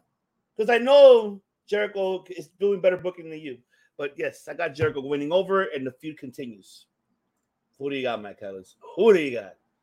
So I'm I'm going for Adam Cole, but I think he's not going to get this win unless lots of blood. Like if this is the end of the feud, if it is the end, because I'm kind of glad they didn't just match them up for like, oh, who's the who's the better wrestler, da da da da da. It's more they made like they gave them personal reasons and hatred and and a, and a deep story because both of them are really good at that. You know, both of them are both good at being like the main heel and the main focus of, of hatred or the the up and coming baby face and the main focus of hero ness they're good at being betrayed and they're like they're both like because Adam Cole was good at being betrayed when when it was like Marty Scurll and and the Young Bucks kicking him and him being fired from the Bullet Club, or and Chris Jericho was good at being betrayed when he was um when during the during the Festival of Friendship with Kevin Owens. So they they they have a lot of it's these guys are great actors. You know, I, don't be surprised if you don't see Adam Cole in a movie. If you see Adam Cole in a movie pretty soon, you know, he should. If there's anyone who should also make like the jump to Hollywood from the AEW roster, it should be Adam Cole, baby. You know. You so you know, I wouldn't mind seeing Adam Cole as a leading man in a film, in an action movie. You know, because he's he's that kind of character. But I, this match should definitely have a, have a lot of bloodshed, kind of like with uh, Eddie Guerrero and, and, John Cena. No, no, with John Cena and, and JBL, like like that kind of level of blood is kind of what I'm expecting from this if it's a non unsanctioned. You know, they're not saying lights out, but they are saying unsanctioned. Yeah. And if if there is another match, it has to if they're gonna have another match, they have to make it either maybe like two out of three falls or you know, because like he did with like Adam Cole did with um what's his name? With uh with with Johnny wrestling, Johnny Gargano you could you they could maybe have a callback to the Johnny Gargano two out of three or the AEW. This is just my personal opinion, but AEW ha- could have an equivalent to Hell in the Cell, you know, like the Rage in the Cage or you know some some sort of bird cage, something like that that they do, where you can't get out of the cage and they got to settle it. You know, they had a cage match, but I want something where they're like trapped in there and they really can't escape. And you know, you whoever wins is the one who settles is like the pure pure end of the feud finally. So the next the next match either has to be like more in ring because I'm pretty sure this one's going to be out the ring. So this is this one's going to have a lot of uh, weapons involved. So is my guess. You know, mm. I don't I don't know if they're gonna do thumbtacks again because uh, we've been seeing thumbtacks and broken glass a lot lately. So they gotta they gotta try something else different with this one because because like Blackpool Combat Club already has like the screwdriver and all this other stuff. So I don't know what they're gonna do with this one. You know, they're gonna have some different weapons involved if it's unsanctioned. They gotta try something different. Yeah, I think um, this is gonna be interesting to see though.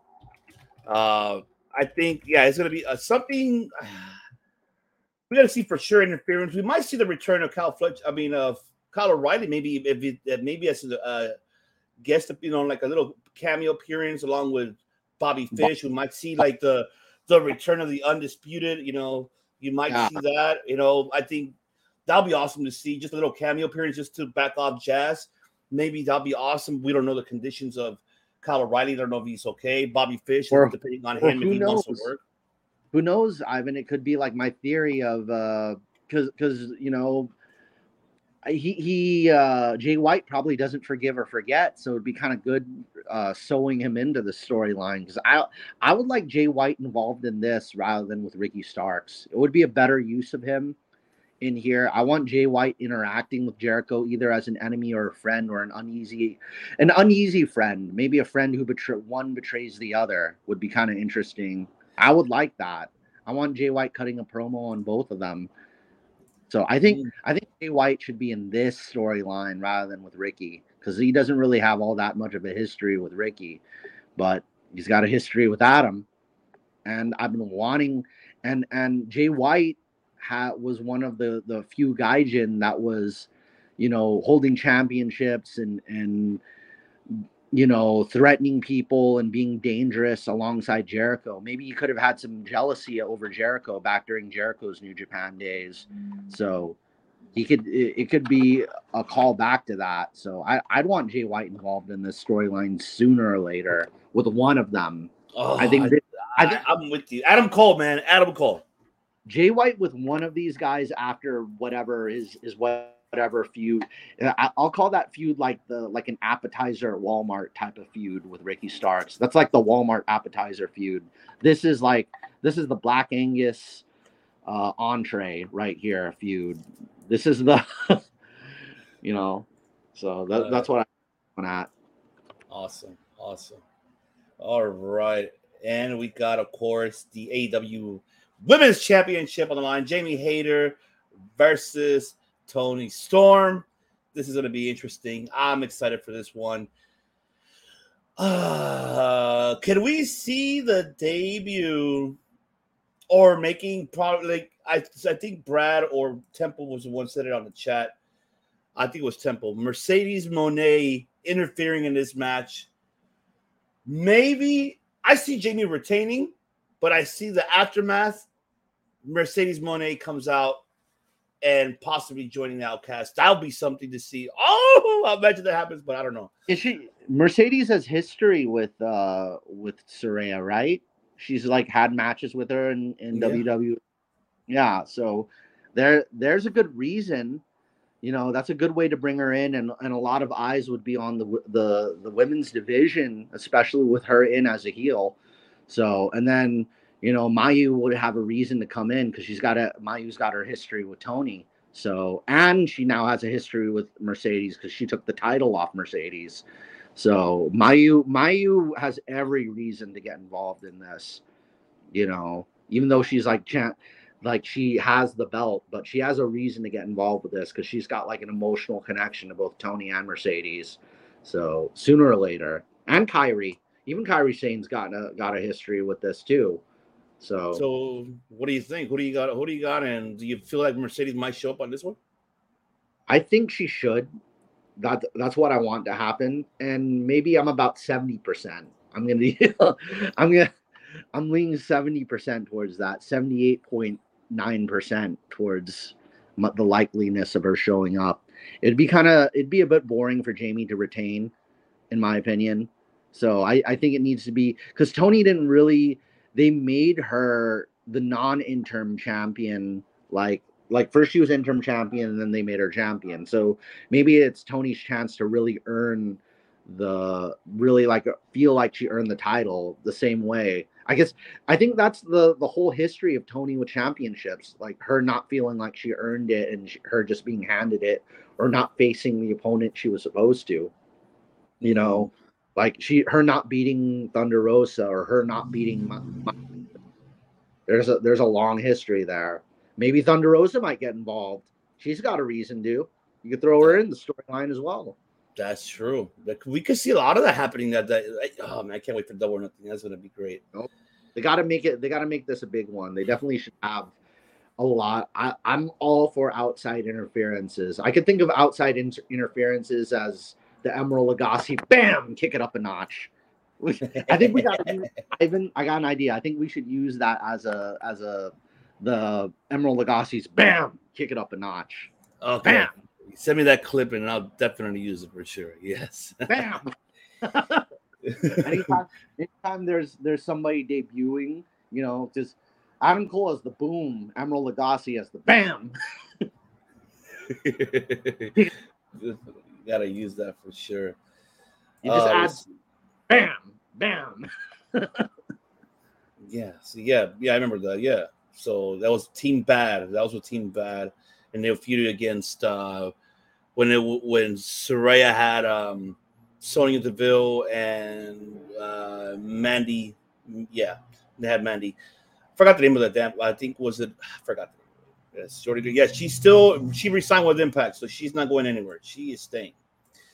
Now, here's a question with this one. I don't know what should be the main event, but I think this is going to be the co-main event, in my opinion, and that's going to be, of course, the Anarchy in the Arena matchup. That is going to be, of course, the BCC and versus the Elite, the return of Hangman Adam Page. Who do you got on that one, Matt Callis? What do you got on that one? It's a bit early in the feud for the baby faces to win because I know they definitely have a lot more story to tell. I mean, Hangman's a strong guy, and I get to finally see, you know, it'd be cool to see Hangman have some like alone time fighting Claudio. So I hope Hangman gets a lot of one on one uh fist with Claudio because I don't think I've ever seen Hangman and Claudio go one on one. So maybe we could get that feud coming out of this. They could have a few one on one matches, Hangman and Claudio. Uh, But I think Blackpool should win this one with the help of Chris Brooks and Konosuke Takeshita. I think, and then with um, yeah, or Kota Ibushi. Kota Ibushi. Everybody's going for Kota Ibushi as a heel. We would want to. I think it'd be fun to see the the Golden Lovers reunited as a tag team because that'd be kind of cool to see them against Blackpool Combat Club, or you could throw them against whatever tag team. You could do a lot with them. But I think Kota want I definitely want to see Kota one on one with Danielson a lot more because he's got more interesting opponents on the heel side of the coin. So I I uh I'm definitely that that's what I think should happen. I think Blackpool should win this one so the elite could win at blood and guts. Because they I think Anarchy in the Arena was almost created for Jon Moxley because he didn't want to do Stadium Stampede. So it's gotta this is how it's gotta be. So I guess they'll do Anarchy in the Arena. Blackpool Combat Club will win this one just to kind of show like their dominance and legitimacy as a faction. And Don Callis to give his reasons on why he's siding with them. You know, so I'm I'm going with Blackpool Combat Club. Yeah, same here. I go with BCC. I'm with you. The feud going to continue for Blood and Guts for sure. But I know that Temple's saying that Kota Ibushi. I think. I, I mean, we all want that, right? But well, here's a curveball, though, Matt Callis. Your curveball is Jay White causes the match to the elite. Don Callis joining along with Jay White and Juice Robinson. Then would you work. bring you bring two more other people.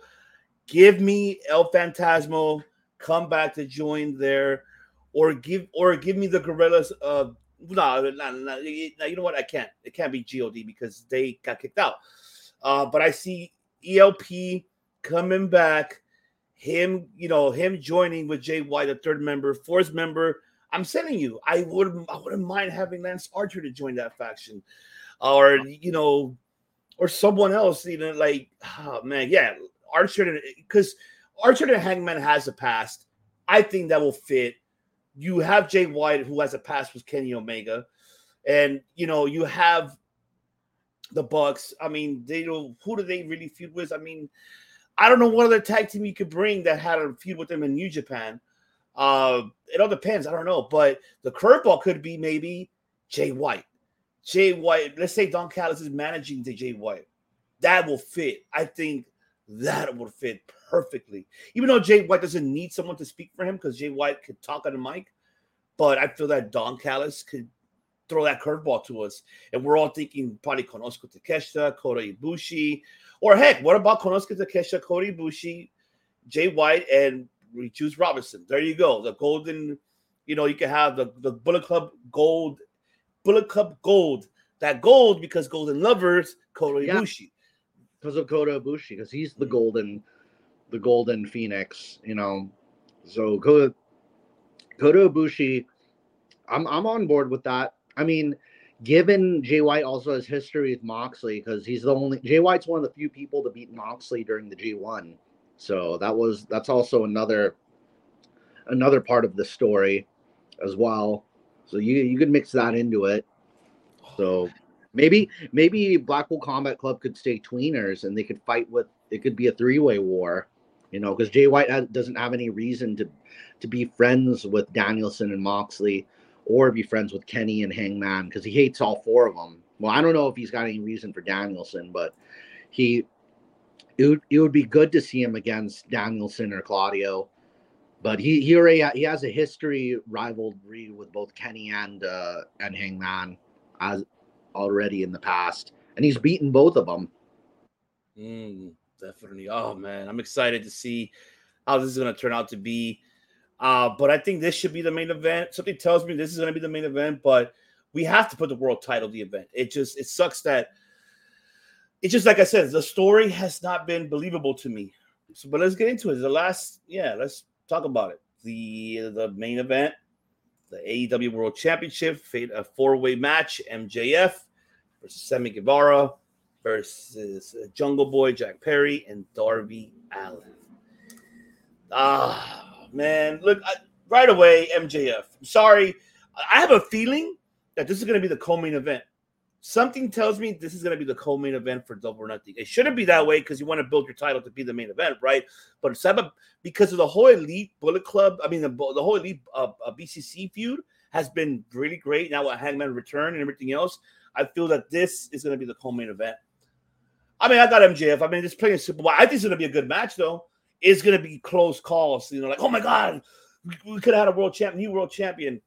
Uh, I think I think the psychology of this match is going to tell a lot of stories uh, within the three uh, three on one and then within each other. But I think overall, and I think the way how it's going to end is MJF pinning someone, which I don't know who, could be any of these three guys, and they're all all four of them are beat up, and MJF walks out with as world champion, and got lucky. But I think this should be a solid four way, uh, four way match. Who do you got in this Man Callis? So I'm either gonna go with Darby Allin or MJF. Jungle Boy doesn't seem like he's ready. I'm not ready. The audience doesn't seem like it's ready for a Jungle Boy world title reign. It doesn't. It feels way too rushed, too soon. You know, it's like making it's making him the bell of the ball too soon. It, it's it's not the time. It's not his time yet. Sammy Guevara would be way too unpopular of a world championship. Like even in his hometown, I'd say it was like 70% cheering for him. Like I understand he's a heel, but like like MJF is more of a lovable heel than Sammy Guevara is. So I think it's going to go to it has to go to either Darby or, or MJF. Because Jungle Boy, it's I don't know if Jungle Boy's ready. When you're champion, you have to be on the mic, you have to be in their face you have to have a lot of people identify with you. Like a lot of people sing along with the song, they cheer for him, but it, he doesn't seem like a champion, a world champion yet. It's just not there. I don't see him as a world champion yet. He's he's not. He hasn't. He doesn't have his world championship gimmick yet. I think Jungle Boy needs a new coat of paint before he gets that title. Yeah. So it's got to be between Darby and MJF you know, if it's gonna be soon, like Darby, Darby has a lot of reason to hold it, and he's been he's gotten the blessing from from Great Muta. Great Muta has given him Great Muta and Sting and all these great wrestlers, like all almost all the veterans of Noah has, have given the, him the love. He's gotten the rub from from Marufuji himself in Noah. That's how much he's even learned a thing or two I like Darby's Scorpion Death Drop too. That was badass. I like that he's using that too. If he gets the title with the Scorpion Death Drop, that would be sick.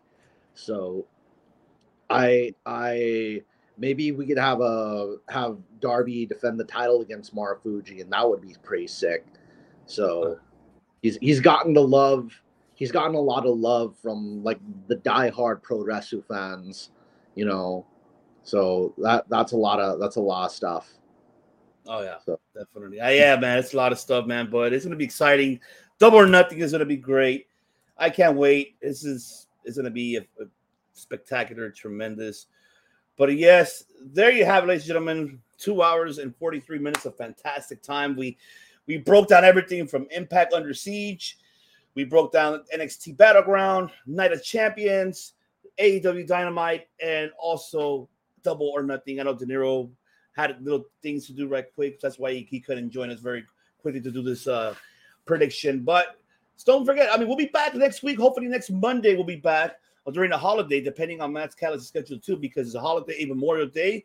Might recap, of course, Double or Nothing for sure. But um, and also don't forget to stay tuned as well here on the besides on COD. Don't forget once again to subscribe and follow on Twitch. Uh, you know, besides COD, Circle Debate, also follow as well the Bloodline Entertainment Network. Also, we're going to be having the watch alongs there for this upcoming weekend for Double or Nothing and for also as well for Night of Champions. I don't know about the uh the the NXT uh, battleground. I of course not. It's going to be Tuesday, so we got to be Double or Nothing. But stay tuned for that. Don't forget to subscribe and follow the Bloodline Entertainment Network as well. And go to the sexy website, bloodlinenetwork.com. Make sure you go there and enjoy it. But we appreciate you all for tuning in. And man, all we can say is get ready for enjoy the holiday Memorial Day weekend, ladies and gentlemen. A lot of pro wrestling coming to you, a lot more. You still got even New Japan coming up still with the best of Super Junior still going on. The finals, I think, is happening that week. So it's gonna be a lot of a lot of good shit.